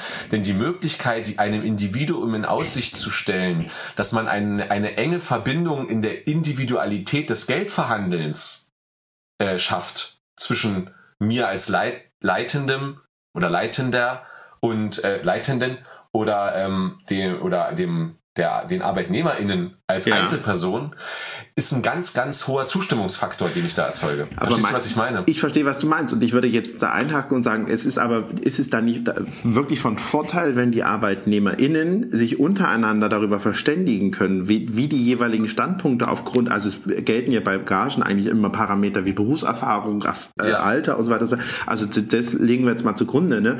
Aber äh, ist es da nicht auch, weil es ein Zustimmungsprozess eben ist, ist es da nicht auch wichtig, dass sie sich untereinander darüber austauschen dürfen? Für die ArbeitnehmerInnen ArbeitnehmerInnen ja. Für die ArbeitnehmerInnen ja. Für die ArbeitgeberInnen nicht. Ja, aber die ArbeitgeberInnen könnten ja, oder, oder das wäre ja das Ideal dessen, dass sie sagen, dass Solidarität, also aus einer Solidarität solidarischen Haltung her muss es ganz triftige Gründe geben, warum Unterschiede in der Bezahlung für gleichen Berufserfahrungsstand, gleiches Alter und so weiter und so fort. Also wenn diese meinst, Parameter meinst, ähnlich sind, gibt es ja trotzdem Unterschiede und die dürfen meinst, ja nicht der Willkür äh, unterliegen. So. Ja, die unterliegen ja auch nur, nur weil sie nicht mit allen geteilt und kommuniziert werden, heißt es ja nicht, dass sie der Willkür unterliegen. Nee, da, also genau, ich, ich, ich, will nicht, ich, ich meine damit nicht, dass es, dass, dass, dass es Willkür in dem Bereich nicht gibt. Ich, ich schließe nur den Automatismus der Willkür, bloß weil man nicht offen mit allen zeitgleich darüber redet, den, den schließe ich aus. Verstehst du? Das ist, das mir eine Demo, das ist mir eine Dämonisierung von nee. einem Hinterzimmervorgang, der nicht unbedingt was Menschenverachtendes oder Schlechtes bedeuten muss, Nein, sondern der auch seine eingeübten sozialen Regeln und Codes hat, denen er folgt. Das stimmt. Aber ich würde ja sagen, ich äh, meinte damit Bezug nimmt eigentlich auf das Worst Case. Das heißt, in dem Moment, wo dieser Prozess einer Willkür unterliegt und deswegen dann eigentlich verwerflich ist. Nicht eigentlich, sondern wenn er einer Willkür unterliegt, ist das kein kein, kein äh, Prozess, den man nicht dämonisieren sollte. So, aber du hast natürlich recht. Prinzipiell jetzt Gagenverhandlungen zwischen ArbeitnehmerInnen und äh, ArbeitgeberInnen als äh, und mit dem Parameter der Willkür oder permanent der ArbeitgeberInnen-Seite die Willkür zu unterstellen, das ist dämonisierend und das wollte ich auch gar nicht. Aber nee, das hast du auch nicht gemacht, um Gottes Willen. Ich nee, nee. wir müssen ja immer, wir korrigieren ja unser Gespräch sozusagen, wir halten das ja immer links und rechts in den Leitplanken irgendwie, damit uns der LKW nicht, nicht völlig über die Klippe da wird man nicht wegkarren hier, so auf die Dolomiten. Aber weil ich fand äh, nur, weil, ich fand das ja ein so interessantes Thema, aber ich bin natürlich immer auf der Seite, weil ich nur aus der Seite ähm, der Arbeitnehmerin-Perspektive denken kann, weil ich die ja, äh, weil ich die kenne. Alle anderen Perspektiven kenne ich nicht so gut, dass ich mich darin, also da würde ich immer. Ah, aber ah, ich weiß nicht, ich weiß nicht, ob das stimmt. Also ich will, ich will, oh Gott, ich will mir jetzt nicht anmaßen, dir zu, dir zu äh, äh, in Bezug auf dich zu behaupten, dass ich besser wüsste, was wovon du reden kannst. aber, aber ich glaube, dass man sich da schnell was vormacht. Natürlich kann man die Perspektive von Arbeitgebern immer dann teilen, äh, wenn Arbeit, wenn, wenn die Arbeitgebenden ähm, auf äh, ihre, das was ich gerade meinte, ihre Zustimmungswerte nachjustieren müssen. Dann machen sie ja im Theater zum Beispiel eine Ensembleversammlung, in der es heißt, jetzt legen wir mal alle Karten auf den Tisch, sagt ja. mal, wo der Schuh drückt. Und dann werden automatisch die Arbeitnehmenden in die Position gebracht, dass sie Dinge äußern sollen, die zum Beispiel zur Erhaltung des Betriebsfriedens oder zur Klärung von bestimmten Problemen gemacht werden. Und ähm, das, das Phänomen, was dabei auftritt, ist, dass die Arbeitnehmenden relativ vielleicht unbewusst, aber relativ genau sofort spüren, alles, was ich jetzt sage, hat eine Relevanz für die Autoritätsausübung. Das mhm. heißt, wenn ich jetzt, ähm, ich versuche gleich mal ein Beispiel zu machen, aber nur um es einmal theoretisch zu sagen, wenn ich jetzt bestimmte Dinge äußere, aus denen Konsequenzen erwachsen, dann muss ich auch die Verantwortung für diese Konsequenzen mit übernehmen. Mhm. Das bedeutet, ich erlange Macht oder Herrschaft, also Autorität. Und dann muss ich mir zweimal überlegen, ob ich die Autorität in Zukunft wirklich, wirklich ausnutzen und mitgestalten will, weil das nicht jeder möchte Verantwortung übernehmen, weil Verantwortung ist verdammt anstrengend. Ja? ja. also ich kann mich, ich, ich mache mal jetzt ein Beispiel, das habe ich so nicht erlebt, aber wenn ich mir jetzt vorstellen würde, ähm, es wird jetzt irgendein neues neues Format, in was das Theater in der Öffentlichkeit machen soll, ähm, sehr komplex vorgeplant und angekündigt und dann würde ich jetzt, dann würde ich jetzt aufstehen und sagen, so geht das alles nicht, man müsste das eher so und so machen ja, werde ich ja. mir das ja zweimal überlegen, wenn ich ahne, dass in dem Moment die Leitung sagt, na dann mach's doch. Ja. Du hast jetzt, hast du jetzt. Die ganze Verantwortung ist jetzt bei dir. Das heißt, das, die Arbeitnehmenden sind natürlich immer ganz schnell da drin, ihre Rechte einzufordern, aber sie, sie bedenken natürlich nicht, und das liegt in der Natur der Sache, automatisch die Pflichten, die dadurch entstehen können. Ja. Und das ist auch, das ist auch menschlich und gar kein Problem. Nur es gibt ja fast keine Berufsgruppe, die da drin so ambivalent und teilweise sogar bigott ist wie die Schauspielschaffenden, weil wir stehen sozusagen permanent immer auf und, und, und führen die Diskussion um Rechte, ja. wo andere sozusagen das bereits in rechtsfeste Formen gießen, indem sie einfach Gewerkschaften beitreten und äh, professionelle politische Vermittler die Verhandlungen über Rechte und Pflichten führen lassen und diese rechtsfeste Form dann einfach akzeptieren müssen. Also in anderen Berufen würde man nicht so viel darüber diskutieren, sondern es einfach machen, wohingegen wir als sozusagen Schmelztiegel der Diskussionskultur und des Ewigens, man kann es so und so sehen, was ja Quintessenz unseres Berufs ist, sonst können wir den nicht machen, ja. quasi permanent auch im, im beruflichen äh, im, im, im, im, im technisch-beruflichen Bereich anwenden, aber sich eigentlich an den Verhältnissen fast nie irgendwas ändert. Aber dann ist ja eigentlich, ich stimme dir zu, was, was du sagst, ist, äh, äh, man kann es so oder so machen, ist ja oft die Quintessenz auch von vielen, vielen Ensembleversammlungen, die sich versuchen mit Themen zu beschäftigen wie wir wollen das mit, das, die Arbeitsatmosphäre für uns rein räumlich, rein strukturell verändern oder wollen wir uns da so zu positionieren oder wollen wir uns so zu positionieren? Ja. Was ist denn unsere Meinung dazu? Dass es dann nach vielen Stunden des intensiven Diskutierens miteinander oft zu dem Punkt kommt, dass man sagt, also wir haben jetzt genau zwei Meinungen A und B, aber auf eine können wir uns nicht einigen. Und das ja, ist ja genau. so oft das Ergebnis von so etwas. Aber äh, ich fand jetzt nochmal interessant, weil du sagtest, in anderen Bereichen tritt man einer Gewerkschaft bei. Und das ist ja eigentlich äh, das Faszinierende. Deswegen, darauf wollte ich vorhin noch mal raus, wo ich sagte, ich rede so aus der Arbeitnehmerin-Perspektive, weil ich die natürlich jetzt, seitdem ich seit äh, dreieinhalb Jahren am äh, Stadt- und Staatstheater nun arbeite, in diesem System und auch in diesen Strukturen, äh, ist es ja aufgekommen, dieses Ensemble-Netzwerk, also diese, diese ja. Meta-Gewerkschaft, in die er sich natürlich auf die Fahnen geschrieben hat, zu sagen, also wir wollen eine faire Bezahlung für alle, eine transparente Bezahlung und daher natürlich kam auch jetzt daher mein Impuls, das zu sagen, weil ich das also Besetzungspolitik, Spielplanpolitik und so weiter, das ist natürlich alles sind das sind alles Möglichkeiten in dem in dem in der in der Wirkung von Herrschaft und Macht, wie du es jetzt erklärt hattest, mhm.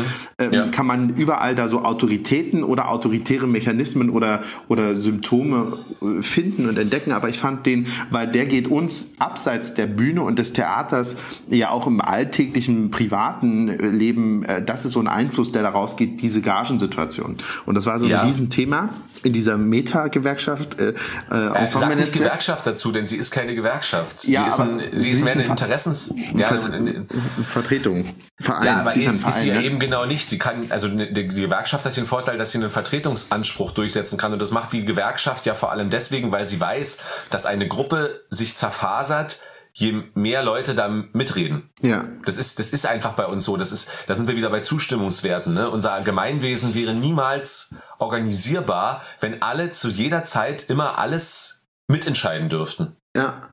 Also stimmt. wenn Nee, du hier sozusagen jeden Tag Volksentscheid hättest, da würden alle völlig ausrasten. In der Brustmahlzeit, ne? Und vor allem müsste dann der Volksentscheid, wenn er nicht vorbereitet werden kann, im, im, im Sinne dieser Informationsflut, um zu sagen, wisst ihr denn, wo, worum, um welchen Sachverhalt es genau geht, sondern muss dieser Sachverhalt immer so runtergebrochen werden, dass es ganz niederschwellig ist, zu sagen, ja oder nein.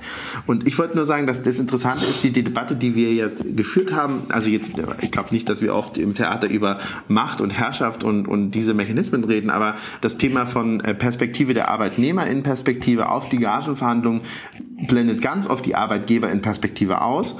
Und dass dieses, diese Gespräche über Gleichheit, äh, über transparente Gagen natürlich dazu geführt hat, dass so eine Be Be Bewe Bewegung, ja, auch, auch der falsche Begriff, wie das Ensemble-Netzwerk existiert, natürlich auch, Ja. auch Zulauf hat, auch eine große Strahlkraft hat. Sie ist ja sehr laut, aber die Quintessenz nicht diejenige ist, dass alle, oder also jedenfalls hört man das nicht aller Orten, dass jetzt so viele Leute dann doch noch in die relevante Gewerkschaft eingetreten oder in die relevanten Gewerkschaften eingetreten sind, die am Ende mit dem Bühnenverein über die Tarifverträge verhandeln. Sondern das heißt, Ja. dieses ganze Engagement im Ensemble-Netzwerk und dass man das teilt und da teilnimmt, dass dieser Austausch, das Reden, das ist das eine, aber die, die, die, die Nutzbarmachung für die Realität in diesen wirklich vielleicht die Strukturen modifizierenden Verhandlungen mit Gewerkschaft und Bühnenverein, diese, dieser Schritt scheint ja nicht zu passieren oder jedenfalls nicht so groß, dass man sagt, diese Ja, Energie wie, aber, wie soll so der auch einfach so, wie soll der auch einfach so, äh, wie soll der auch einfach so passieren? Ich, ich, ähm, äh, ich will ja nicht falsch verstanden werden. Ich habe bei den Forderungen, die vom Ensemble-Netzwerk kommen, das halte ich jetzt, weil ich den Begriff gleich verwenden werde, das sind keine romantischen Vorstellungen.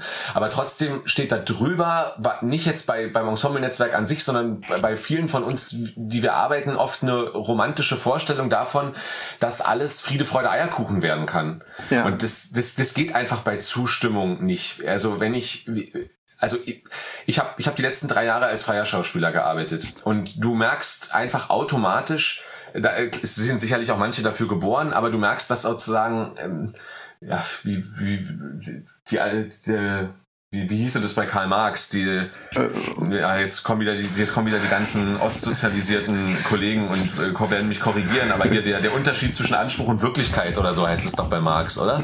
Ja, ja. Ja, mhm, oder, oder, ja. oder das Sein bestimmt das Bewusstsein oder so, ja. Ja. Jedenfalls, also diese, Dis diese ewige Diskrepanz zwischen ähm, Wahrnehmung und Umsetzung, ähm, die, die existiert ja in diesem Bereich auch, denn äh, wenn ich sozusagen in der freien Szene bin, dann sehne ich mich eigentlich ganz oft nach Autorität. Mhm. Also nach, nach strukturierenden Elementen, die aufgrund von bestimmten Zustimmungswerten entstehen, dass man sagt, das ist dein Tanzbereich, das ist dein Tanzbereich. Ja.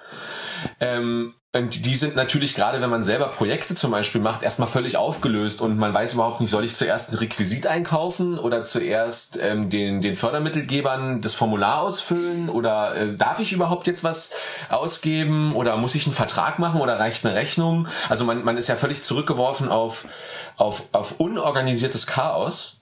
Ja, und, und schon denkt man sich, ah, das macht auf einmal eigentlich auch ziemlich Sinn, dass ein Theater nach Zustimmungswerten, nach Autoritäten gegliedert ist, weil ansonsten kannst du einfach keine Produktion machen in Bühnenräumen, die über acht Meter hoch sind und wo 700 Leute drauf passen. Das ist einfach nicht mehr organisierbar. So. Und das ist, und das, und das kennt jeder auch im Kleinen, ne? Das ist mein berühmtes Beispiel, wenn man zur Konzeptionsprobe kommt und in der ersten Woche da sitzt und äh, die Regie hat ein komplett fertiges Textbuch, wo alles millimetergenau abgepasst ist und man hat das Gefühl, das ist äh, das ist irgendwie alles schon klar, was man macht, dann beschwert man sich ganz schnell, dass man sagt, ah, das ist mir alles viel zu fest und festgefahren und ich kann mich da gar nicht frei ausprobieren, das ist alles schon vorgegeben. Ich hätte gern mal was Freies. Und wenn dann eine Regie kommt, die sagt, wisst ihr was, ich habe keine Ahnung, wir gehen jetzt erstmal eine Woche spazieren. Dann sagt man schon nach zwei Tagen, ah, was ist denn das? Wir gehen ja nur spazieren. Ich brauche mal ein bisschen Struktur. Ich brauche mal, ich brauche mal was Festes. Ja. So, also das ist, das ist der, äh, der, der Unterschied zwischen Anspruch und Wirklichkeit. Ne? Und das ist auch nichts Schlimmes. Ich habe den, also ich will mich jetzt hier nicht als was, Besseres darstellen. Ich habe das ganz, ganz, ganz, ganz schlimm. So, aber deswegen rede ich ja auch mit dir, weil Da kann ich das mal loswerden. Aber ich finde das so lustig, weil äh, genau, äh, ich hatte jetzt eine, ähm, eine Produktion gehabt mit einer freien Gruppe und das war eine andere Arbeitsweise einfach. Und das fand ich sehr interessant. Ich hatte schon zwei, äh, zwei Sachen in, in der freien Kinder- und Jugendtheaterszene in Berlin mhm. gemacht während des Studiums, aber da war, das war, das war schon doch sehr, ähm, sehr strukturiert. Das war einfach ein freies Theater und das hat gesagt, das so funktioniert die Struktur hier, so proben wir. Und ja. die, aber so eine ganze, sage ich mal, Kollektiverfahrung hatte ich noch nicht. Und das hatte ich jetzt bei, der, äh, bei dieser Produktion gehabt. Und das war sehr interessant, weil ähm, natürlich man merkt, es gibt immer den Punkt an so einem, an so einem Probentag, der funktioniert so im Plenum, wo alle so, äh, wo die Energien und die Kreativität so rauskommt und dann würfelt ja. sich was zusammen und dann gibt es immer so die Phase der, der, was ja verständlich ist, der, dieser Erschöpfung oder der Kurzpausierung oder des, äh, ach so, jetzt der Gedanke ist da und wie geht's weiter? Und dann ist immer die Frage, dieses wie geht's weiter, muss dann immer wieder aus der Gruppe selber kommen, weil man, weil es gar nicht in dem Moment die eine Autorität gibt, die ja bei, beim, bei den Proben immer die Regie ist, die am Ende im Zweifel dann entscheidet, wir machen eine Pause, wir machen jetzt weiter oder so, und das nicht, weil sie sagen, also ich würde nie sagen, die Regie hat in dem Moment immer recht, äh, im Sinne von, äh, das war alles Blödsinn oder falsch, sondern sie ist im, in dem Moment, ja. nimmt sie die Verantwortung wahr, den Impuls zu geben. Und nur, sobald ja. ein Impuls im Raum ist, kann man sich an dem wieder reiben und kann sagen, nö, wirklich eine Pause machen, ja, doch, Pause ist gut. Und das fand ich, war, das war so, weil, weil wir natürlich viel darüber gesprochen haben, wie, wie unterscheiden sich Arbeitsweisen, wie, wo, woran können wir gegenseitig lernen. Und ich fand gerade dieses Recherchieren und dieses ja entwickeln am Projekt, das, das ist schon eine sehr spannende Arbeitsweise gewesen. Und mir ist dann nur bei den Proben eben aufgefallen, dass ich ich persönlich selber auch merkte, ah, es fehlt so der, die Person, die sagt, das, der, der Impuls ist meiner, sondern es musste dann immer kurz geguckt werden, wo kommt der Impuls her. Und, ja, und wo ähm, kommt er und wo kommt er im Zweifelsfall her? Na, von der Soufflöse. Oder vom Souffleur. nee, Oder von den Rauchern. So, so nice. es, ist, es ist ganz faszinierend, äh, wie wir, ähm, wie das manchmal, äh, wie so, so Bälle über die weite Distanz, die wir haben, so entstehen, weil ich genau über dieses Thema, was du gerade angeschnitten hast, auch nachgedacht habe, beziehungsweise eigentlich streng genommen kam dieser Impuls, nämlich nicht von mir, denn ich bin ja nur Schauspieler, sondern er kam von einem Regisseur oder von einem, der Regisseur wird. Das ist sogar noch wichtiger, also der jetzt Regie studiert. Und zwar von Max Radestock. Shoutout an Max Radestock! Hallo. So, jetzt haben wir das Thema auch geklärt. haben wir einen jetzt drin gehabt, das ist in Ordnung. Das ist auch der einzige Shoutout, den ich heute rausschicke, ja? Ja. Max, so, so real muss, müssen wir schon sein, Max ja. Radestock. Max Radestock. Ähm, der, der mir, der mir tatsächlich, äh, der mir schrieb in Bezug auf den Podcast. Ja. Ähm, und ähm, auch so über das Thema Fluch und Chance und, ähm, und Auseinandersetzung mit den digitalen Formen, die man eigentlich besetzen will. Ja. Ähm, und und, und er hat auch die Bitte geäußert, ähm, ob wir uns, ob wir uns nicht mal beide damit auseinandersetzen wollen und ein bisschen vorrecherchieren wollen, was momentan die Theater in Deutschland für digitale Ansätze eigentlich in der Bewältigung dieser Katastrophe ähm, äh, an den Tag legen oder oder oder äh, ja. veröffentlichen. Da habe ich und noch eine Frage zu dem Thema dann aufgeschrieben. Das können wir nachher noch mal kurz besprechen. Ja, sehr gerne. Lass uns das lass uns das Ganze am Ende einordnen, weil das vielleicht der neue Impuls ist für die für die Folge 4, aber ja. Was ich sagen wollte ist, und dadurch, dass er mir das geschrieben hat und dass ich ihm kurz zurückgeschrieben habe, dachte ich dann so an gestern, da habe ich ja mal ganz kurz die, die, die Schauspielstudierenden angesprochen, ja. ne? also so ein bisschen despektierlich, was mir jetzt auch fast wieder leid tut, obwohl es so wahrscheinlich war es gar nicht so schlimm, aber ich habe hab gedacht, das hätte, hätte ich ja auch ernster nehmen können. Das ist ja tatsächlich auch eine beschissene Situation. Also klar, für jemanden, der jetzt schon Geld verdient mit dem Job, ist es eine beschissene Situation. Aber für die, die jetzt gerade in der Ausbildung sich befinden, ist das ja wirklich kacke. Also du musst dir ja wirklich überlegen, ob du quasi das Pferd, auf das du gerade aufsteigst, ob das noch reitbar ist. Ja. Aber das, das betrifft natürlich eigentlich noch viel mehr in Bezug auf unser heutiges Thema, also was oder was ich gestern so reingesetzt hatte, Autorität, diejenigen, die Regie studieren. Ja. Aber die sind ja im gleichen Maße wie die Schauspielstudenten davon betroffen, aber die müssen sich ja auch noch mit dem aktuellen Thema Autorität versus autoritär, Machtstruktur und so ganz essentiell auseinandersetzen, weil die ja diese Mechanismen tatsächlich ja bedienen müssen. Also ich sag mal so von, von, von mir als Hansel, der sich auf die Bühne stellt und der letztendlich sich immer darauf zurückziehen kann, dass er den Text zur richtigen Zeit sagt, in einem verständlichen Deutsch, Ja. Oder in einer verständlichen Pronunciation, also nicht jetzt die Sprache meine ich, also du meinst jetzt, es können auch ein verständliches Englisch oder ein verständlich, verständliches Polnisch sein. Mir geht es um die Art und Weise, wie man es ausspricht, also in der Artikulation. Ähm, und äh, da, da vielleicht noch auf der richtigen Position stehe, damit die Lichttechniker sich freuen. Ähm, äh, darauf kann ich mich ja immer, darauf kann ich mich ja in meiner Arbeit auch immer zurückziehen und äh, wenn ich so eine Leck mich am Arsch Haltung entwickle und sage, ihr könnt mir gar nichts. Ja. Aber als, Regis, als, als Regie kann ich das ja nie. Ja. Also, weil, weil, die, weil die sind ja noch weniger in festen Anstellungsverhältnissen. Die touren ja und tingeln ja noch mehr durch die Republik. Die sind ja noch mehr darauf angewiesen, dass Leute ihre Arbeiten sehen und dass jede Arbeit mehr oder weniger irgendeine Form ähm, von, äh, von, von Relevanz generiert. Und die müssen ja dann dadurch automatisch Autorität, also Zustimmungswerte erlangen und erzeugen. Mhm. Und die, ja. Und, und das finde ich halt ein sehr, sehr spannendes Thema. Du meinst, dass das auch, äh, dass, äh, dass, äh, ähm, dass die Frage nach Autorität und autoritär in der Systematik des Theaters und des Probens eine, eine größere Relevanz jetzt gerade auch für für an, also für Regiestudierende ja, hat, ja. ja es, hat, es, hat, es hat immer die Relevanz für die, die es machen müssen. Für die, die es nicht machen müssen, hat es ja keine Relevanz. Ich kann ich kann den ganzen Tag lang darüber philosophieren, wie es wäre, wenn ich mir einen Arm abhacke. Aber erst wenn mich jemand dazu zwingt, ja. äh, wird, äh, äh, muss ich mich damit wirklich auseinandersetzen. Ja. Alles andere ist ja Gedanken, ähm, äh, Kristallpalast, ja. Glaskugel wieder. Ja. Die wir im Kleiderschrank nach wie vor haben. Nee, das stimmt, das, das, stimmt. Aber das ist auch nochmal so eine, ich fand ja so interessant, dass Regiestudierende, also weil man ja immer denkt, so, ne, man zieht sich dann so zurück und sagt, naja, ich sag ja lieber, wo der, wo, wo der äh, Hase langläuft, als dass ich selber machen muss. Hm, dass diese, dass diese Studiengänge so funktionieren, dass man ja, also das ist quasi sagt, bevor, bevor sich jemand nach unten setzt und mir sagt, wie es geht, muss er sich selber hochstellen und es erstmal machen. Und das fand ich so ein, äh, ich meinte, ich wirke dann immer, habe das Gefühl, ich wirke immer so naiv, aber ich wusste ja, das halt aber nicht. Das ist auch, aber das ist auch Herrenperspektive. Perspektive, so nach dem Motto, das Einzige im Theater, was zählt, sind diejenigen, die auf der Bühne stehen. Und das ist ja einfach nicht wahr. Nee, das stimmt nicht, aber äh, genau, äh, nee, das, ist, das stimmt, das ist nicht wahr, aber ich fand so interessant, dass dieser Perspektivwechsel zu dem Studium dazugehört, wenn du Regie ja, studierst. Ja. Also, dass ah, du das, nie ja. ohne diesen Perspektivwechsel quasi diesen, diesen Ausbildungsweg beschreitest, was ja essentiell ist dafür. Wenn du niemals auf der Bühne gestanden hattest und nie weißt, was passiert, wenn so ein scheiß Scheinwerfer angeht und man das Gefühl hat, alle gucken dich an, was das rein menschlich für ein Gefühl auch in dir auslöst, da kannst du nur Schauspieler Schauspielerin sein oder nicht.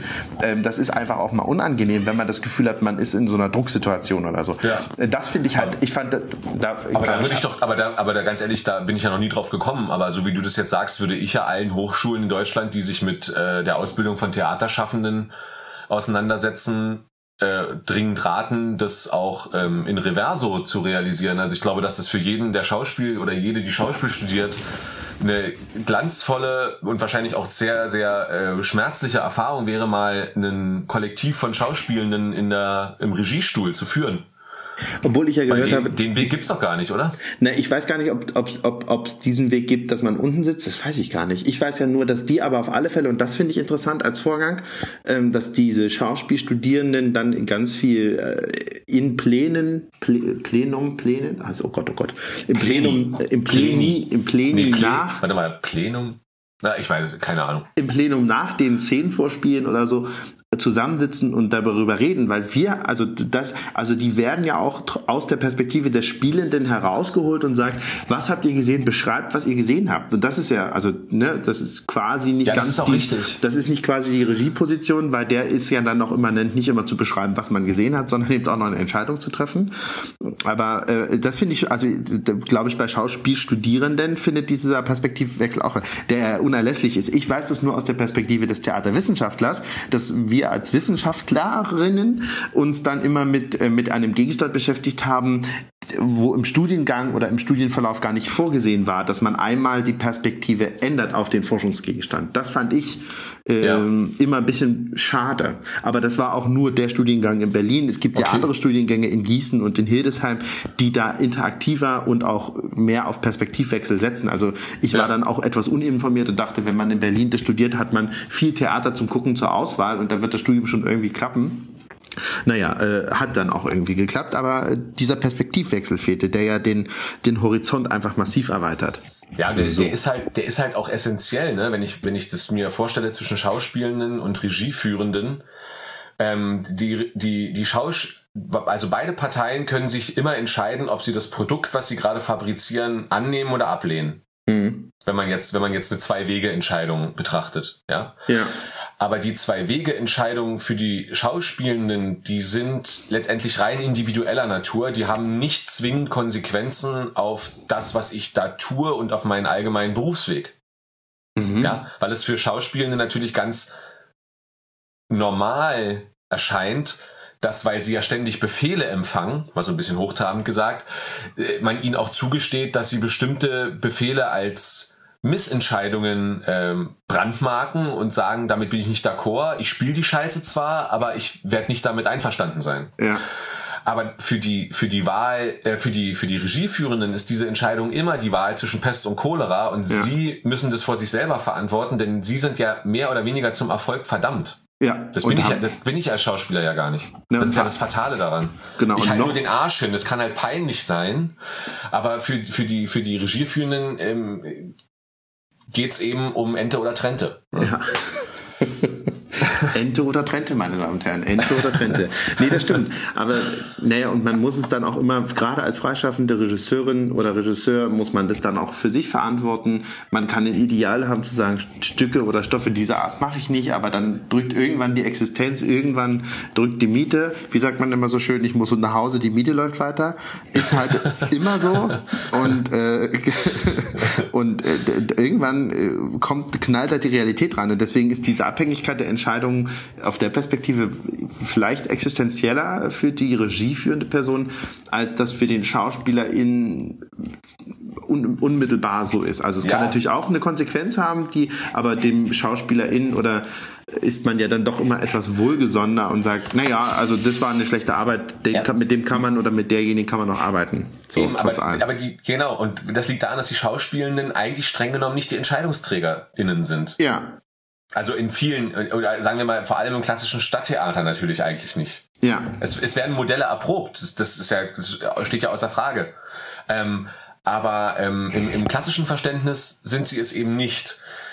Und ähm, diese, diese Entscheidungen oder, oder sage ich mal, der Blickwinkel auf diese Entscheidungen, der beeinflusst ganz stark, wie ich die sogenannten Machtstrukturen am Theater wahrnehme. Mhm. Denn wenn ich sozusagen eingepfercht bin in ein Korsett aus Erfolgsverdammnis, wie ich es in einer Regieposition bin, wo ich sozusagen Personen, die mich engagiert haben, über mir habe, ja. und, und Personen, die auch von diesen Personen engagiert wurden, die jetzt aber mir temporär zu folgen haben, unter mir sind, ja. ja, und ich es nicht schaffe, das auf eine, auf eine, auf eine, auf eine gleichberechtigte Arbeitsebene auf Augenhöhe zu heben, die also auf Zustimmung basiert und gleichzeitig dadurch erzeugt, dass, ich sag's mal ganz flapsig, die machen, was ich will, damit ich mein, damit ich meine Arbeit, ähm, meine Vision im Idealfall umsetzen kann, da, da, da, da befinde ich mich halt im Permanentspagat. Ja, und das funktioniert ja. ja eben nicht. Wenn man,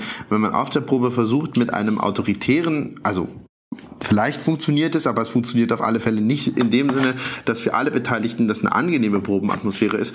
Wenn die Regie ja. jeweils versucht, über autoritäre Mittel zu sagen, ich bin hier die Regie, ihr macht, was ich sage, ähm, kommt sicherlich am Ende einer vier Stunden Probe ein Ergebnis heraus. Aber das Ergebnis ist zu einem hohen Preis bezahlt worden, was die Atmosphäre und die gegenseitige Wertschätzung und Freude ja. an der Arbeit angeht. Und das spürt man und sieht man am Ende ja auch immer. So. Ja, und damit, und letztendlich komme ich damit ja wieder zur Frage der Relevanz. Denn ähm, solange ich nicht als Theaterschaffender alles alleine machen will, ja. In, also was ich ja machen kann, aber dann sind meinem Theaterprojekt, was ich realisieren kann, ja starke Grenzen gesetzt. Also wenn ich alles alleine mache als Alleinherrschender ja. oder Alleinherrschende, dann, dann sind meinem Projekt ja physische Grenzen gesetzt. Ja. Ja. Ähm, das heißt, solange ich, wenn ich, wenn ich groß denken will, und das will ich ja in puncto Relevanz. Das finde ich, haben wir, äh, das, das stimmt ja, was wir gestern gesagt haben. Wenn ich, wenn ich relevant sein will heute im Theater, muss ich es einfach mit einer Übermacht an anderem Input aufnehmen. Ja. Ja. Also Netflix zum Beispiel. Ja. Wo, wo, wo auch wo eben sehr virtuos Geschichten erzählt werden über Macht, Autorität, Gewalt, die teilweise ja, also die ja teilweise mehr dem griechischen Ursprung von Theater entsprechen als vieles, was man auf der Bühne ab und zu sieht, mhm. ohne das abwerten zu wollen, weißt du? Aber, nee, aber also, also die, die ziehen ja ihre Kraft auch da draus, die Leute, die Internetserien machen. Die sind ja nicht irgendwelche fachfremden Aliens, sondern die machen ja im Prinzip das Gleiche wie die Leute am Theater, nur eben mit einem anderen Medium und das Medium hat halt Power, Money, Money, Money, Zeit und eben die visuellen Möglichkeiten, die der Film oder das, die, der Film gegenüber dem Theater hat. Aber das Schöne Richtig. ist, weil, aber, weil du Entschuldige. Ja, nee, sag, sag. Nee, weil, ich darf nur nicht, ich darf nur den ganzen Gedanken nicht verlieren, weil ich da. nee, weil ich nur sagen wollte, das ist, glaube ich, etwas, was man Netflix oder, also mit Netflix geht ja so einher, die, oder HBO hat damit ja angefangen. Eigentlich HBO. Du, ich habe gerade gedacht, du sagst Nesquik. Nesquik. Oh, auch ein schönes Thema. Nee, aber HBO hat damit angefangen und durch das Netflix ist es ja nochmal ganz bewusst geworden, ähm, die, die, die, die, die Feier oder die Zelebrierung der, der Erzählung, die länger geht als zwei Stunden, also sich Zeit zu lassen für eine ausgeklügelte, verwinkelte, intelligente, kreative Erzählung einer Geschichte. Und ja. damit ist dieses, also ist dieses Phänomen des Erzählens wieder so in den Vordergrund gerückt, das abseits ist von, wir müssen drei Komponenten in so einen Film reinmachen, dass der funktioniert oder so. Und das ja. ist ja etwas, was das Theater, aber da ist das Theater eben doch 2000 Jahre älter oder noch älter äh, als die Serie. So, die, die ja, haben eben dieses hab Erzählnarrativ schon gehabt und äh, ich habe halt auch gedacht, dass das natürlich auch ein bisschen ungerecht ist zu sagen, dass das Theater, habe ich mich ja gestern so ein bisschen dazu hinreißen lassen, dass das Theater das, was Netflix angeblich könne, alles nicht kann. Stimmt ja gar nicht. Die Frage ist ja mal, wer hat's erfunden? Und jetzt, wo du das gerade sagst, denke ich mir natürlich, äh, kann ich, ähm, ich äh, zum Beispiel den, den, den absehbaren und schon relativ lange anhaltenden Trend äh, Prosa Romane ja. generell auf die Bühne zu bringen, der entspringt ja auch diesem dieser Lust daran, Erzählungen dann nochmal anders zu erzählen. Denn natürlich kann ich auch Breaking Bad als Roman lesen. Das wird mich eventuell gar nicht weniger fesseln als die Serie. Natürlich auf einer ganz anderen Ebene. Das heißt, das Erzählen, vor allem das serielle Erzählen, also das Erzählen, was aufeinander aufbaut, ja. das basiert ja immer darauf, dass es mich fesseln kann. Und es fesselt mich ja in den unterschiedlichen Medien auf unterschiedliche Art und Weise, aber immer mit dem gleichen Effekt. Ne, das habe ich bei Page-Turnern von Dan Brown, wenn ich auf sowas stehe, habe ich das genauso wie beim Seriengucken von von Breaking Bad und natürlich kann das Theater das auch in dem Rahmen, in dem er, in dem es stattfindet. Aber wenn definitiv. Nur das ist, das ist tatsächlich. Gestern habe ich mich zu sehr darauf auf, auf das Theater gestürzt und durch die Beschäftigung mit den Regieführenden bin ich halt da heute nochmal drauf gekommen, dass das Theater das natürlich kann. Und dann habe ich noch eine Nachricht von, äh, von Jonas Schütte bekommen. Shoutout an Jonas Schütte, Volksmann am Kauenberg. Ja, dann habe ich ja auch noch eine Nachricht gekriegt von ihm heute. Hast auch, du, das ist doch schön. Das ja. ist doch schön. Ähm, der, der sagte, natürlich, äh, äh, natürlich gibt's die Auseinandersetzung, äh, oder, oder wenn ich ihn richtig verstanden habe, natürlich gibt's auch die kunstfertige und technisch gut gemachte Auseinandersetzung der verschiedenen medialen Formen untereinander. Und er sagte dann den Namen Kai Voges und natürlich hat er damit recht. Ja. Natürlich gibt es, natürlich gibt es diese, ähm, diese ähm, aber diese, das Fäh diese Fähigkeit, etwas Modernes zu, zu kapern und umzukodieren auf den alten Theaterbegriff. Aber das habe ich ja gestern so abgestritten, aber das gibt's natürlich. Aber das, das, deswegen meinte ich, darüber würde ich gerne nochmal sprechen, weil wir sind jetzt zwar schon wieder bei einer Stunde sechs, insofern glaube ich. Das ist mir völlig egal. Wir müssen irgendwann mal für uns eine Höchstgrenze setzen. Nee, finde ich nee, überhaupt nicht. Müssen wir nicht. Ich mein, ich, Entschuldigung, ich hab, ich, wir schaffen es sowieso nicht, die Regeln von so angeblich so ach so erfolgreichen Podcasts einzuhalten. Na, aber ich, und bisher ich, ist unsere Hörerschaft so übersichtlich, dass wir eigentlich niemandem wehtun. das meine ich jetzt nicht im Sinne von äh, äh, unserer Hörerschaft, sondern ich immer nur denke, Gott, äh, wir müssen das, äh, du musst es ja vor allem immer alles noch schneiden und bearbeiten. Aber nee, gestern habe ich nichts geschnitten. Gestern habe ich nur stundenlang meine schlechte Aufnahme versucht zu retten und na, nach einem dreistündigen Rettungsversuch gemerkt, dieses dieser Patient ist tot. Das war's. Aber die Brustkorbmassage ist, die lasse ich jetzt. jetzt. Die ja, lasse ich heute mal die Brustkorbmassage. Aber egal, du wolltest Nein, was sagen. Genau, und das, das meinte ich. ich äh, das ist mir nochmal aufgefallen äh, nach gestern und auch nach der Nachricht von, von Jonas, der auch Kai Vogels zu mir sagte, dass ich dachte, äh, das meinten, also meinte ich nicht und ich glaube, das meintest du eben auch nicht, ähm, dass wir, wenn wir von Digitalisierungsstrategien im Theater gesprochen haben, das nicht, wie das inszeniert oder wie das in Inszenierung äh, als Theatermittel benutzt werden kann, sondern unser Impuls war ja darüber zu reden, inwieweit kann man, inwieweit versuchen sie gerade oder wie weit versucht das Theater eine Zeit zu überbrücken, in der sie kein Publikum empfangen darf und trotzdem ja. mit einer Relevanz und Präsenz da zu sein. Und da stimme ich dir trotzdem nach wie vor zu, dass das, was das Theater gerade funktioniert, sehr, sehr, sehr plump, weil es aus einer Not heraus geboren ist, ganz klar. Ja. Aber sie ist trotzdem in dem, was sie tun, ist es sehr, sehr plump. Also es gibt eigentlich nur zwei, drei Methoden gibt es nur. Ne? Irgendjemand, die, die SchauspielerInnen werden zu Hause irgendwie machen irgendwelche Videos. Was wäre gewesen, wenn? Erzähl mal ein Stück, lese mal ein Buch vor. Dann siehst du diese Warm-up-Videos, die irgendwie so im Fitness-Trend daherkommen von irgendwelchen Balletttänzern und man daran denkt, diese Bewegung kann ich ja nie im Leben machen. Ja, Oder was ich aber halt auch, was ich aber halt auch weiß, wenn ich einen Ballettabend sehe, also das. Ja, aber ja. du, äh, wenn man jetzt so in der Selbstisolation ist, denkt man sich, no, ich kann alles, ich kann auch Bäume versetzen und Berge. und dann, dann hebt einer das Bein so über den Stuhl und denkt, na, das kann ich nicht.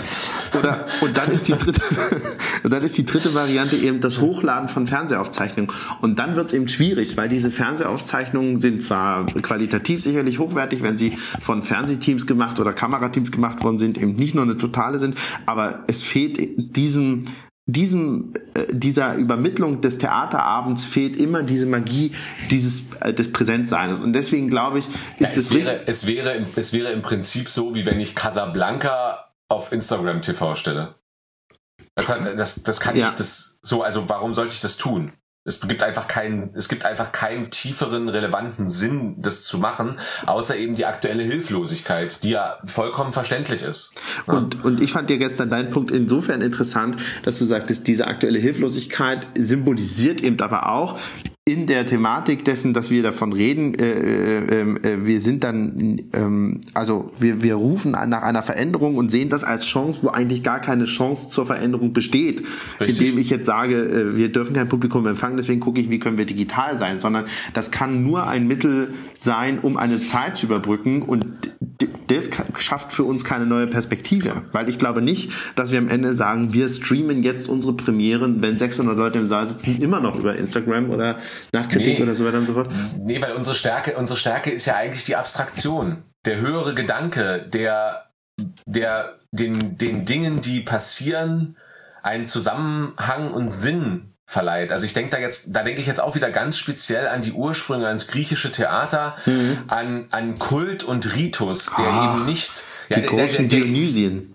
Ja, nein, ich meine es jetzt, ja, das klingt dann immer gleich so nach äh, Wein, Weib und Gesang, aber das ist es ja gar nicht, sondern es ist ja sozusagen es ist mehr. Theater ist ja, ja. Theater ist ja die die Kult die, die, die Kultur der gemeinsamen Aufarbeitung der Werdung des Rechts. Mhm. Mhm. Des, des Rechtskodex, des Gemeinschaftssinns. Ja. Das, die, diese Stücke existieren ja quasi, um auf einer anderen Ebene als dem Alltag, als dem der, der, der, der, der, der Republik Athen oder später der Republik Rom oder was weiß ich, auf, einem, auf einer anderen Ebene den Menschen zu vermitteln, das ist, wie wir leben. Ja.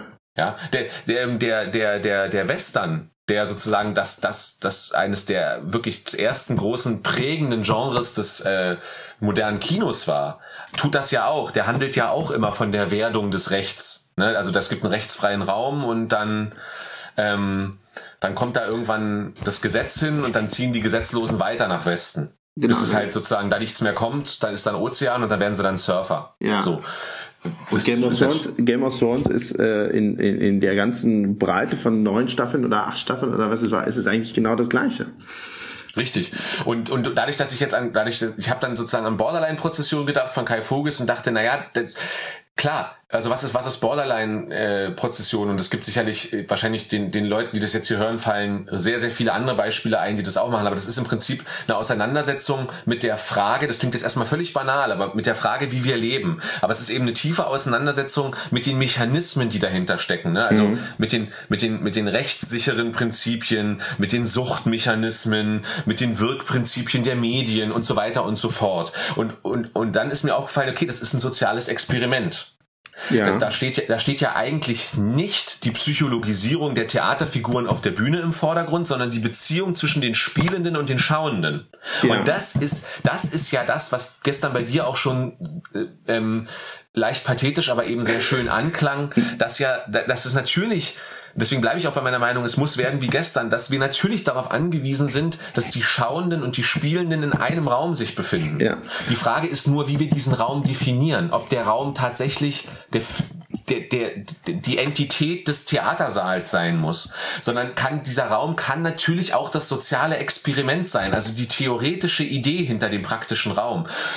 Und dadurch bin ich dann, und dann bin ich dann, obwohl ich es nicht geschafft habe, Joker zu gucken, was ich mir für heute vorgenommen habe, bin ich aber dann doch wieder bei der Bootszene von Dark, von Dark Knight, von Ja. Batman gelandet. Ja, Weil das ist auch ein soziales Experiment. absolut. Und es ist eigentlich sogar, ähm, es ist eigentlich sogar ein Experiment im Experiment, streng genommen. Ein Experiment. Im Experiment? Nee. Verstehe ich jetzt? Da, da, den, Ähm. den Bogen kriege ich nicht. Ja, ich, ich versuche das, ganz- ich versuche das nicht zu sehr auszuwälzen. Ähm, also den Film hat wahrscheinlich jeder gesehen und jeder weiß, worüber wir reden, aber nochmal, um das kurz zusammenzufassen. Also in dem Film ist es, ist es so, dass, ähm, dass es ist wie so eine kleine, so, ja, so ein kleiner Mini-Einschub im Film selber und hat nicht direkt was mit Batman zu tun, weil er, glaube ich, in dem Moment auch keinerlei Chance für ihn besteht, da wirklich einzugreifen in dieses Geschehen, was wichtig ist, weil die Ordnungsmacht quasi weg ist. Ne? Batman ist ja wie die Polizei oder der Richter oder das Bundesverfassungsgericht oder das Ordnungsamt. Ja. Wenn er kommt, wenn er kommt, wird, wird Gerechtigkeit ähm, erteilt. So, aber er, er ist fern, er kann es nicht tun und es gibt eben zwei Fähren in Chicago da auf dem Fluss und ähm, auf der auf der einen ähm, auf äh, beide Fähren ähm, wissen voneinander dass sie mit Bomben bestückt sind, deren Auslöser auf der jeweils anderen Fähre ist. Und sie wissen, dass eben beide Insassengruppen das wissen. Und das soziale Experiment, das vermeintlich soziale Experiment, besteht jetzt darin, dass der Joker sagt, ich mache ein Experiment mit euch. Ähm, auf der einen Fähre sind harmlose Zivilisten, treu sorgende Familienväter, ähm, unschuldige Frauen, die einfach nur ins Büro wollten und auf der anderen Fähre sind alles Schwerverbrecher. Mhm. Ja. Äh, und ich sag, ich sag jetzt mal folgendes, ähm, jede Fähre hat die Fähigkeit, die andere in die Luft zu sprengen und wenn bis 12 Uhr keine Explosion passiert ist, dann spreng ich beide Fähren. So, also das klassische Dilemma. Mhm. Ja, vermeintlich ist jede Entscheidung, die ich jetzt fälle, falsch. Und jetzt, und jetzt ist die, äh, bei diesem, äh, so, jetzt, jetzt, jetzt kommt aber der eigentliche Trick. Es ist streng genommen gar kein Experiment. Jedenfalls nicht nach, nach den wissenschaftlichen, empirischen Grundsätzen, wie wir heute ein Experiment definieren. Weil der, der Joker forscht nicht nach einem ergebnisoffenen Prozess, Ja. sondern er setzt ein bestimmtes Ergebnis voraus. Ja. Nämlich, dass es definitiv zu einer Explosion kommt. Ja.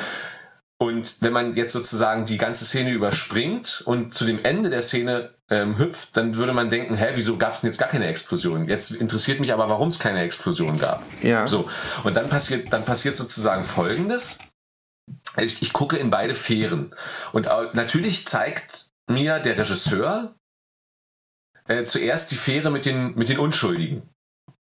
Wo jetzt eine große Diskussion darüber also es ist keine große Diskussion, es wird eigentlich nicht viel gesagt, aber alle gucken mehr oder weniger diesen Knopf an, so habe ich das in Erinnerung. Ja, ja, das ist auch so. Und natürlich will niemand andere Menschen umbringen, denn das gehört ja dazu, unschuldig zu sein. Und ich glaube, auf der Zivilistenfähre hält sogar der Polizist oder, oder also hält eine Autorität ähm, des Staates oder einer einer einer einer einer Gewaltautorität, Eine Ordnungsmacht, eine ja. Ordnungsmacht hält diesen Zünder in der Hand und die Zivilisten versuchen zu sagen und äh, versuchen auf sie einzureden. So Genau, dann, dann, dann, steht, dann steht sozusagen ein besonders, es ist ja dann auch immer wirklich so gemacht, ein besonders unschuldig aussehender, schlotternder ähm, Mann in einem Durchschnittsanzug mit einem Durchschnittsgesicht auf und redet eben darüber, dass die Insassen auf der anderen Fähre ja sozusagen auch ähm, eigentlich es nicht verdient haben zu leben. Natürlich sagt er das so nicht, aber äh, ähm, die, die sozusagen, die haben sich irgendwann mal im Leben für was Falsches entschieden und sie müssten mit den Konsequenzen leben.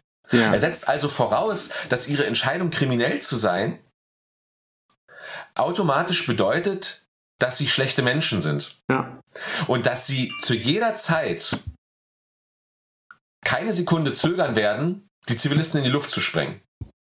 Und dieses und diese Szene wird in meiner äh, aus meiner Sicht oft dahingehend falsch verstanden, dass man quasi sozusagen sagt, ja, siehst du, auch der schlechte Mensch kann gut sein, aber das stimmt gar nicht. Du musst es nur aus der Perspektive der Handlungen sehen, denn beide Handlungen, die passieren, die bedingen sich einander, denn zeitgleich steht ja auf der äh, auf der Gefängnis Fähre. auf dem Gefängnisboot, auf der Gefängnisfähre, ein besonders großer, auch wieder archetypischer, besonders gefährlich aussehender Mann auf, Ja. nimmt diese Fernbedienung weg. Alle fragen noch, was tust du? Und er sagt, na, was man schon vor zehn Minuten hätte tun müssen oder so und schmeißt das Ding einfach raus im Fenster. Ja. So. Der Punkt ist, der, der, der entscheidende Punkt ist, dass beide Handlungen sich gegenseitig einander bedingen. Denn nur dadurch, dass die Unschuldigen auf der einen Fähre, die ja selber den Knopf nicht drücken wollen, aber wo keiner wahrscheinlich verhindern würde, dass man diesen Knopf drückt, wenn sich nur einer bereit erklärt, die ja von vornherein durch die Informationen des Jokers davon ausgehen, dass die da drüben keine andere Möglichkeit haben durch Determination, also durch, durch Fremdbestimmung, weil sie eben einfach schlechte Menschen sind und Kriminelle, sind, dass die den Knopf drücken werden. Und warum denken die Unschuldigen das? Weil die Kriminellen ihnen natürlich nie als Menschen begegnen, sondern immer nur als die Bedrohung, die von außen in ihr Leben eindringt. Ja. Das tue ich ja. Ich, ich, ich rezipiere Kriminalität ja nicht an dem individuellen Schicksal de, des Kriminellen. Ja? Ja. Ich will das jetzt auch nicht verharmlosen. Also Nee, nee, Kriminalität aber- ist, aber ja, ist- aber, aber sie, Kriminalität ist immer abstrakt. Sie ist eine Bedrohung, ausgeübt durch eben durch Menschen, die zu allem in der Lage sind, die permanent fähig sind, mich zu berauben, meinen Hof zu brandschatzen, meine Familie zu entführen etc. pp. Und das führt mich dazu, dass ich auf der Fähre der Unschuldigen keine andere Möglichkeit sehe, als diesen Knopf zu drücken. Ja. Ja? Stimmt. Wohingegen auf der anderen Fähre die Person, die dort aufsteht, ja, nur eins erkannt hat, dass sie nämlich, egal wie oft sie über den Prozess nachdenkt, also, wer ist auf der anderen Fähre? Was denken die über mich? Wenn ich jetzt denke, dass die über mich denken, dass ich über die denke, dass die über mich denken, dann, dann hört es nicht auf. Die Personen auf der anderen Fähre, auf der Fähre mit den Schwerverbrechern, zumindest diese eine Person, die da aufsteht, erkennt also wahrscheinlich unterbewusst, vielleicht aber auch bewusst, dass sie millionenfach über die Möglichkeiten, die sie jetzt hat, nachdenken kann, aber sie letztendlich immer zurückgeworfen ist auf die Verantwortung ihrer eigenen Entscheidung. Also Ja. will ich den Knopf drücken? Nicht, nicht die Überlegung zu haben, muss ich den Knopf drücken, weil auf der anderen Fähre schlechte Menschen sind, sondern einfach, will ich selber den Knopf drücken? Will ich der sein, der den Knopf drückt? Und dadurch kommt es dazu, dass auf der Seite der Knopf nicht gedrückt wird. Und auf der anderen Seite kommt es zu dem Phänomen, dass die Person, die dachte, dass sie den Knopf nur drücken muss, weil sonst die drüben drücken, auf einmal merkt, dass sie es gar nicht kann. Dass sie selbst unter der Annahme, dass sie gleich sterben wird, selber den Knopf nicht drücken kann. Ja. So, da, da gibt's jetzt, das kann man jetzt wahrscheinlich noch ewig weiter auslegen, warum das so ist, aber das führt mich zu einem Gedanken. Das, was dort stattfindet, ist eigentlich ja kein soziales Experiment vom Joker, sondern es ist ein soziales Experiment des Regisseurs mit uns als Zuschauenden. Ja. Ach so, Das ist, ja, du? der- das, ja. das Mhm. ist ja der, das ist ja der eigentliche Trick. Ja. Denn ich werde natürlich, äh, natürlich äh, laufe ich der Verabredung ins Messer, dass ich annehme, dass das real ist. Aber alles, was dort passiert, ist nie geschehen und wird wahrscheinlich nie geschehen, so in dieser Form. ja. Es ist nicht real, es ist erfunden, es ist Fiktion, es ist Erzählung. Ja, das eigentliche soziale Experiment geht ja im Kopf des Zuschauenden ab. Ja.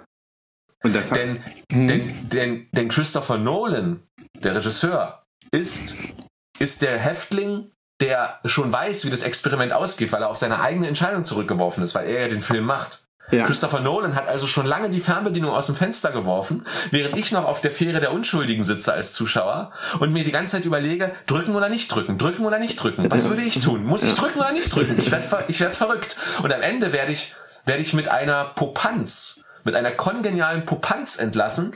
Es macht da sozusagen plupp und es passiert gar nichts. ja. Und ich werde, und, und der Film geht wie normal weiter. Auf einmal hängt da Batman irgendwie an einem Rohbau und nimmt den Joker irgendwie hoch oder so. Auseinander, Also ja. auseinander. Und, und, und weißt du, das, diese, diese Form von sozialen Experimenten, die finden statt, aber die finden natürlich im modernen Theater noch viel zu wenig statt. Ja, Weil- und das Theater hat äh, die Möglichkeit, äh, das auf eine so, also auf eine sehr durchdachte und ähm, nicht so plump pro, äh, plakative äh, Weise zu machen, wie das so Ja. ein Film macht, weil, wie, äh, weil beim Theater ist die Chance daran, dass die Auseinandersetzung unmittelbar danach stattfindet. Richtig. Was das Kinopublikum dazu- ja gar nicht, also ne, das, dazu ist Aber das dazu Kino. brauchen, dazu brauchen, entschuldige, dass ich unterbreche, aber Nee. dazu brauchen wir Regieführende, die bei jeder ihrer Produktionen intendieren, dass sie nicht einfach nur eine Geschichte erzählen wollen, sondern dass sie, die, dass sie mit den Zuschauern etwas veranstalten wollen. Mhm. Im psychologischen Sinne. Ja. Das, das, sie brauchen eine übergeordnete Idee, die mehr ist als ich lese meinen Kindern abends ein Märchen vor. Und die Kinder werden daraus selbst die Schlüsse ziehen oder die ähm, werden das rausziehen, was, was die Kinder für richtig halten, sondern das Theater, so verstehe ich dich jetzt, braucht immer die, äh, die, die, die ähm, ah, ich will jetzt Perspektive sagen, aber das ist doch nicht die Absicht. Es braucht immer die Absicht, was Ja. soll erzählt werden mit der Geschichte, die wir erzählen. Es braucht immer diese Richtig. eine Ebene drüber. Naja, Ja. Auch im alten Griechenland sprach man ja oft von Horror und Schrecken. Ja. Also vom, vom, vom Terror, Ja. der, der im Theater innewohnt. Denn nur der Terror ermöglicht ja die Katharsis. Also nach diesen Theorien zumindest. Ja. Und das, das, das klingt ja erstmal, da sind wir dann wieder bei Autorität, Macht und Herrschaft. Das klingt ja erstmal einfach nur gewaltvoll. Aber in Wirklichkeit ist damit ja der Mechanismus gemeint, dass nur wenn ich es schaffe, den, den Zuschauer einem Status auszusetzen, dass ich es nur dann schaffe, auch in seinen Kopf zu gelangen und dort eine Botschaft zu platzieren. Eine Ja. Moral. Ja. Oder, ein, oder eine Fragestellung. Wahrscheinlich meistens eher sogar eine Fragestellung. Also nicht immer unbedingt die Botschaft, sondern wahrscheinlich eher die, die Möglichkeit, mich damit auseinanderzusetzen. Weil dann bewege ich die Menschen und dann fangen die Menschen an, sich zu bewegen und dann sind sie ähnlich wie, der, wie mein Jesuitenpater hier vom Anfang. Leute, die aus dem Theater rauslaufen und dabei darüber nachdenken, was gerade in ihrem Kopf vorgegangen ist im physischen Sinne. ja. Und vor allem. Also, ja. Mhm. nee, nee, Nein, sag bitte. Nee, achso, weil ich so, ich, weil ich habe gerade nur so dran gedacht, deswegen ist es auch ganz oft äh, so interessant, wenn man, wenn man also Schiller äh, Texte zum Beispiel jetzt liest, ne, und bei Räuber merkt man, es sind so, äh, das geizt nicht an, an der an der großen Relation der Gefühle, des Verrats, der Liebe, der Zuneigung, des Hasses, aber Ja. nur durch diese großen Gesten, durch diese brutalen Gesten schafft es Schiller ja auch, dass diese Frage mich als Zuschauenden am Ende also erreicht. So, Ja. und wir leben aber in der Absolut. Zeit, wo wir vor dieser Größe, vor diesem Pathos, vor dieser, vor der, vor der, vor der, äh, ja, vor dieser Größe zurückschrecken und sagen, ja, das ist ja alles banal, weil es ist ja alles nicht passiert. Aber wenn man sich darauf einlässt, so wie es in. Griechenland, wie wir annehmen, wie es in Griechenland war, ähm, war das eben wirklich so durchschütteln, durchrütteln, weil die Fragen werden in dem Moment gestellt und man kann sich dieser Frage nicht entziehen, weil man wird angeguckt dabei. Man ist präsent an diesem Ort zu dieser Zeit, wo diese Frage gestellt wird und ich kann der nicht ausweichen durch Pause-Taste drücken, durch Aufstehen, durch Rausgehen. Ja, und, und auch dann, nicht durch, und auch nicht durch Psychologisierung des Individuums. nee, auch da nicht, durch nicht. Also dazu hatte ja einer Schläf eine ganz klare Meinung, der sozusagen ja auch als ähm, wahrscheinlich nicht der einzige, aber einer der großen äh, Reinventeure des Chores gilt, der sozusagen sagt, der Chor ist die Gesellschaft.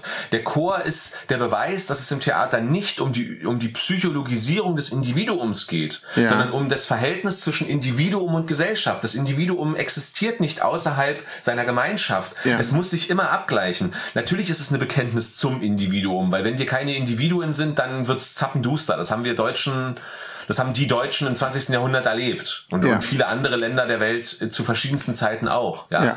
Aber trotzdem, aber gleichzeitig ist ein Individuum natürlich nie losgelöst von der Menge der Individuen, die nicht ich sind. Mhm. Ja.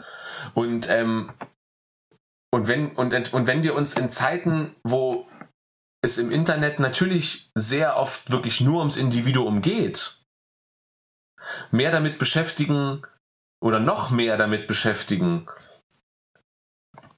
wie wir in die Köpfe des Individuums oder in den Kopf des Individuums reingelangen, um dort Fragestellungen zu platzieren, die relevant für alle sind. Also indem wir uns trauen, soziale Experimente zu machen und uns nicht fragen, welche Geschichte will ich erzählen, sondern was will ich, was die Zuschauer sehen. Ja. In dem Moment wird's, wird es, glaube ich, mutiger. Ja, und äh, das Lustige ist, es gibt ja scheinbar ein Bestreben danach im Theater, wenn man Land auf Land ab dieses Stück Terror von Ferdinand Schirach, was ja sehr sehr streitbar ist, und ich war Ja. und ich war, ich habe es nur in einer Lesung äh, äh, gelesen, Ja. äh, gesehen ähm, oder rezipiert, wie man so schön sagen kann, und ich war danach so stocksauer, so stocksauer, Ja, so ich habe wütend. ich hab hab jetzt, mich auch, ich hab jetzt auch schon wieder Sodbrennen. so. Äh, und das finde und es gibt ja eine es gibt ja eine eine eine Sehnsucht danach, also auch nach Partizipation im Theater, weil diese das Ding wird ja Land auf Land abgespielt und ist immer voll, aber es ist nicht so manipulativ und diese diese äh, Experimente, von denen du gesprochen hast, das was Theater eben kann, dürfen nicht so manipulativ sein. So, sie dürfen nicht so äh, so suggestiv sein irgendwie, würde ich sagen, ne? sondern sie müssen am Ende mu muss das muss das Experiment eher so eine Auflösung haben, wie wie wie dies äh, wie das Boot-Experiment, von dem du gesprochen hast, dass das bei mir weitergeht. Ja, ich, genau, ich muss, ich muss auf mich zurückgeworfen sein und mich nicht wie bei, wie bei Terror von Ferdinand von Schirach äh, in der Anonymität der Masse von 80 Millionen Schöffen verstecken dürfen. Und genau, und nicht noch unser, Recht, unser Recht funktioniert nicht mit Entmündigung und Anonymität, sondern mit mit Bekenntnis und Verantwortung für Entscheidungen, was Ja. jeder Richter irgendwie in Deutschland machen muss, oder jede Richterin. Aber es ist interessant, weil man hat, man hat das Gefühl, wenn, wenn man entlassen werden würde ohne das Urteil, würde mehr Gesprächsbedarf am Ende bestehen über die Frage, was, wie, als dass am Ende nach dem Urteil immer die Frage entsteht, äh, also dann ist immer, es ist immer ein Endpunkt geletzt worden. Und man kann sich halt, wie du gerade sagtest, hinter 80 Millionen Schöffen verstecken und man verschwindet dahinter. Und mh, ich glaube, das Theater kann äh, Momente erzeugen, in denen man eine Auseinandersetzung hat, die offener geführt werden kann. Dann in dem Foyer. Und dann wäre man auch wieder bei der Bedeutung des Theatergebäudes an sich als ein Ort, an dem man sich versammelt, vor und nach einer Theatervorstellung, an dem man auch ins Gespräch zueinander kommt. Also reden wir morgen über Terror. Wir reden morgen nicht über Terror, bitte. Bitte, bitte, bitte nicht. Da kriege ich so dachte. Jetzt schon. Aber wir, lass uns morgen über, lass uns morgen. Na, Ich meinte, ich meinte es allgemeiner. Ich meinte über, über den Terror, der dem Theater innewohnt. ja, sehr gerne. Darüber Den reden Terror wir. von den Ferdinand Schirach mit einem anstellt, wenn er versucht, mir in Theaterstücken, die er nicht schreiben kann, von Anwaltstätigkeiten, die er nie getan hat, zu erzählen. Über ganz plausible, äh, nee, äh, ganz plumpe, fast äh, heroisch anmutende, langweilige Erzählungen, die er dann auch noch so verquert deutsch äh, ernst macht. Und Ja. lass uns dann noch mal drüber sprechen über äh, die Erzählung und über die Sehnsucht, weil ich habe, das habe ich mir noch aufgeschrieben jetzt gerade, äh, Romane und Filme als als Mittel im Theater, als Sehnsucht nach einer Erzählung. Darüber lass uns morgen reden. Romane und Filme als Sehnsucht des Theaters, dem Das- Terror ein anderes Gesicht zu geben, als es Ferdinand Schirach tut. Ja, genau so. Und warum es mit Schiller und Goethe doch nicht mehr so einfach ist. Ja, Oder doch? finde ich gut. Man weiß es Finde ich, finde ich gut. Es fehlt noch irgendwie, es fehlt noch so eine Art popkultureller Spice da drin. Bin ich jetzt, bin ich jetzt heute irgendwie nicht zugekommen, muss ich sagen, weil ich habe ja meinen ich Tag, weiß auch nicht. Ich, ich habe ja meinen Tag heute wieder damit verbracht, durch die Sonne Schwerins zu laufen. Aber lass uns doch mal ganz kurz, wir machen es ganz simpel einfach, machen es ganz simpel, gucken mal ganz kurz. Äh, äh, bei, warte, ich verrate es nicht, aber jetzt muss das Internet mal schnell laden und zwar äh, Intentions von Justin Bieber. aha.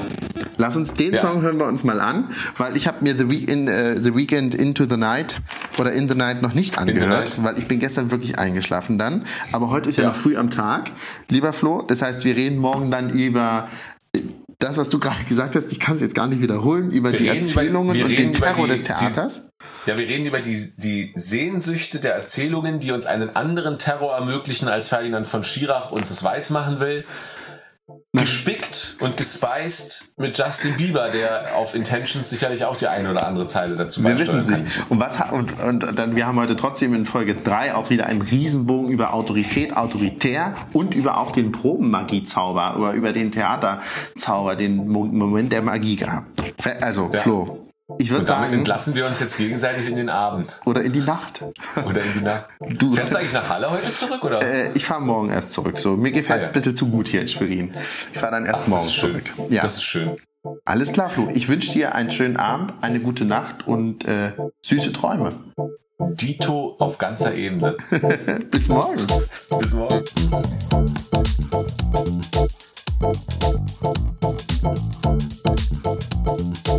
Thank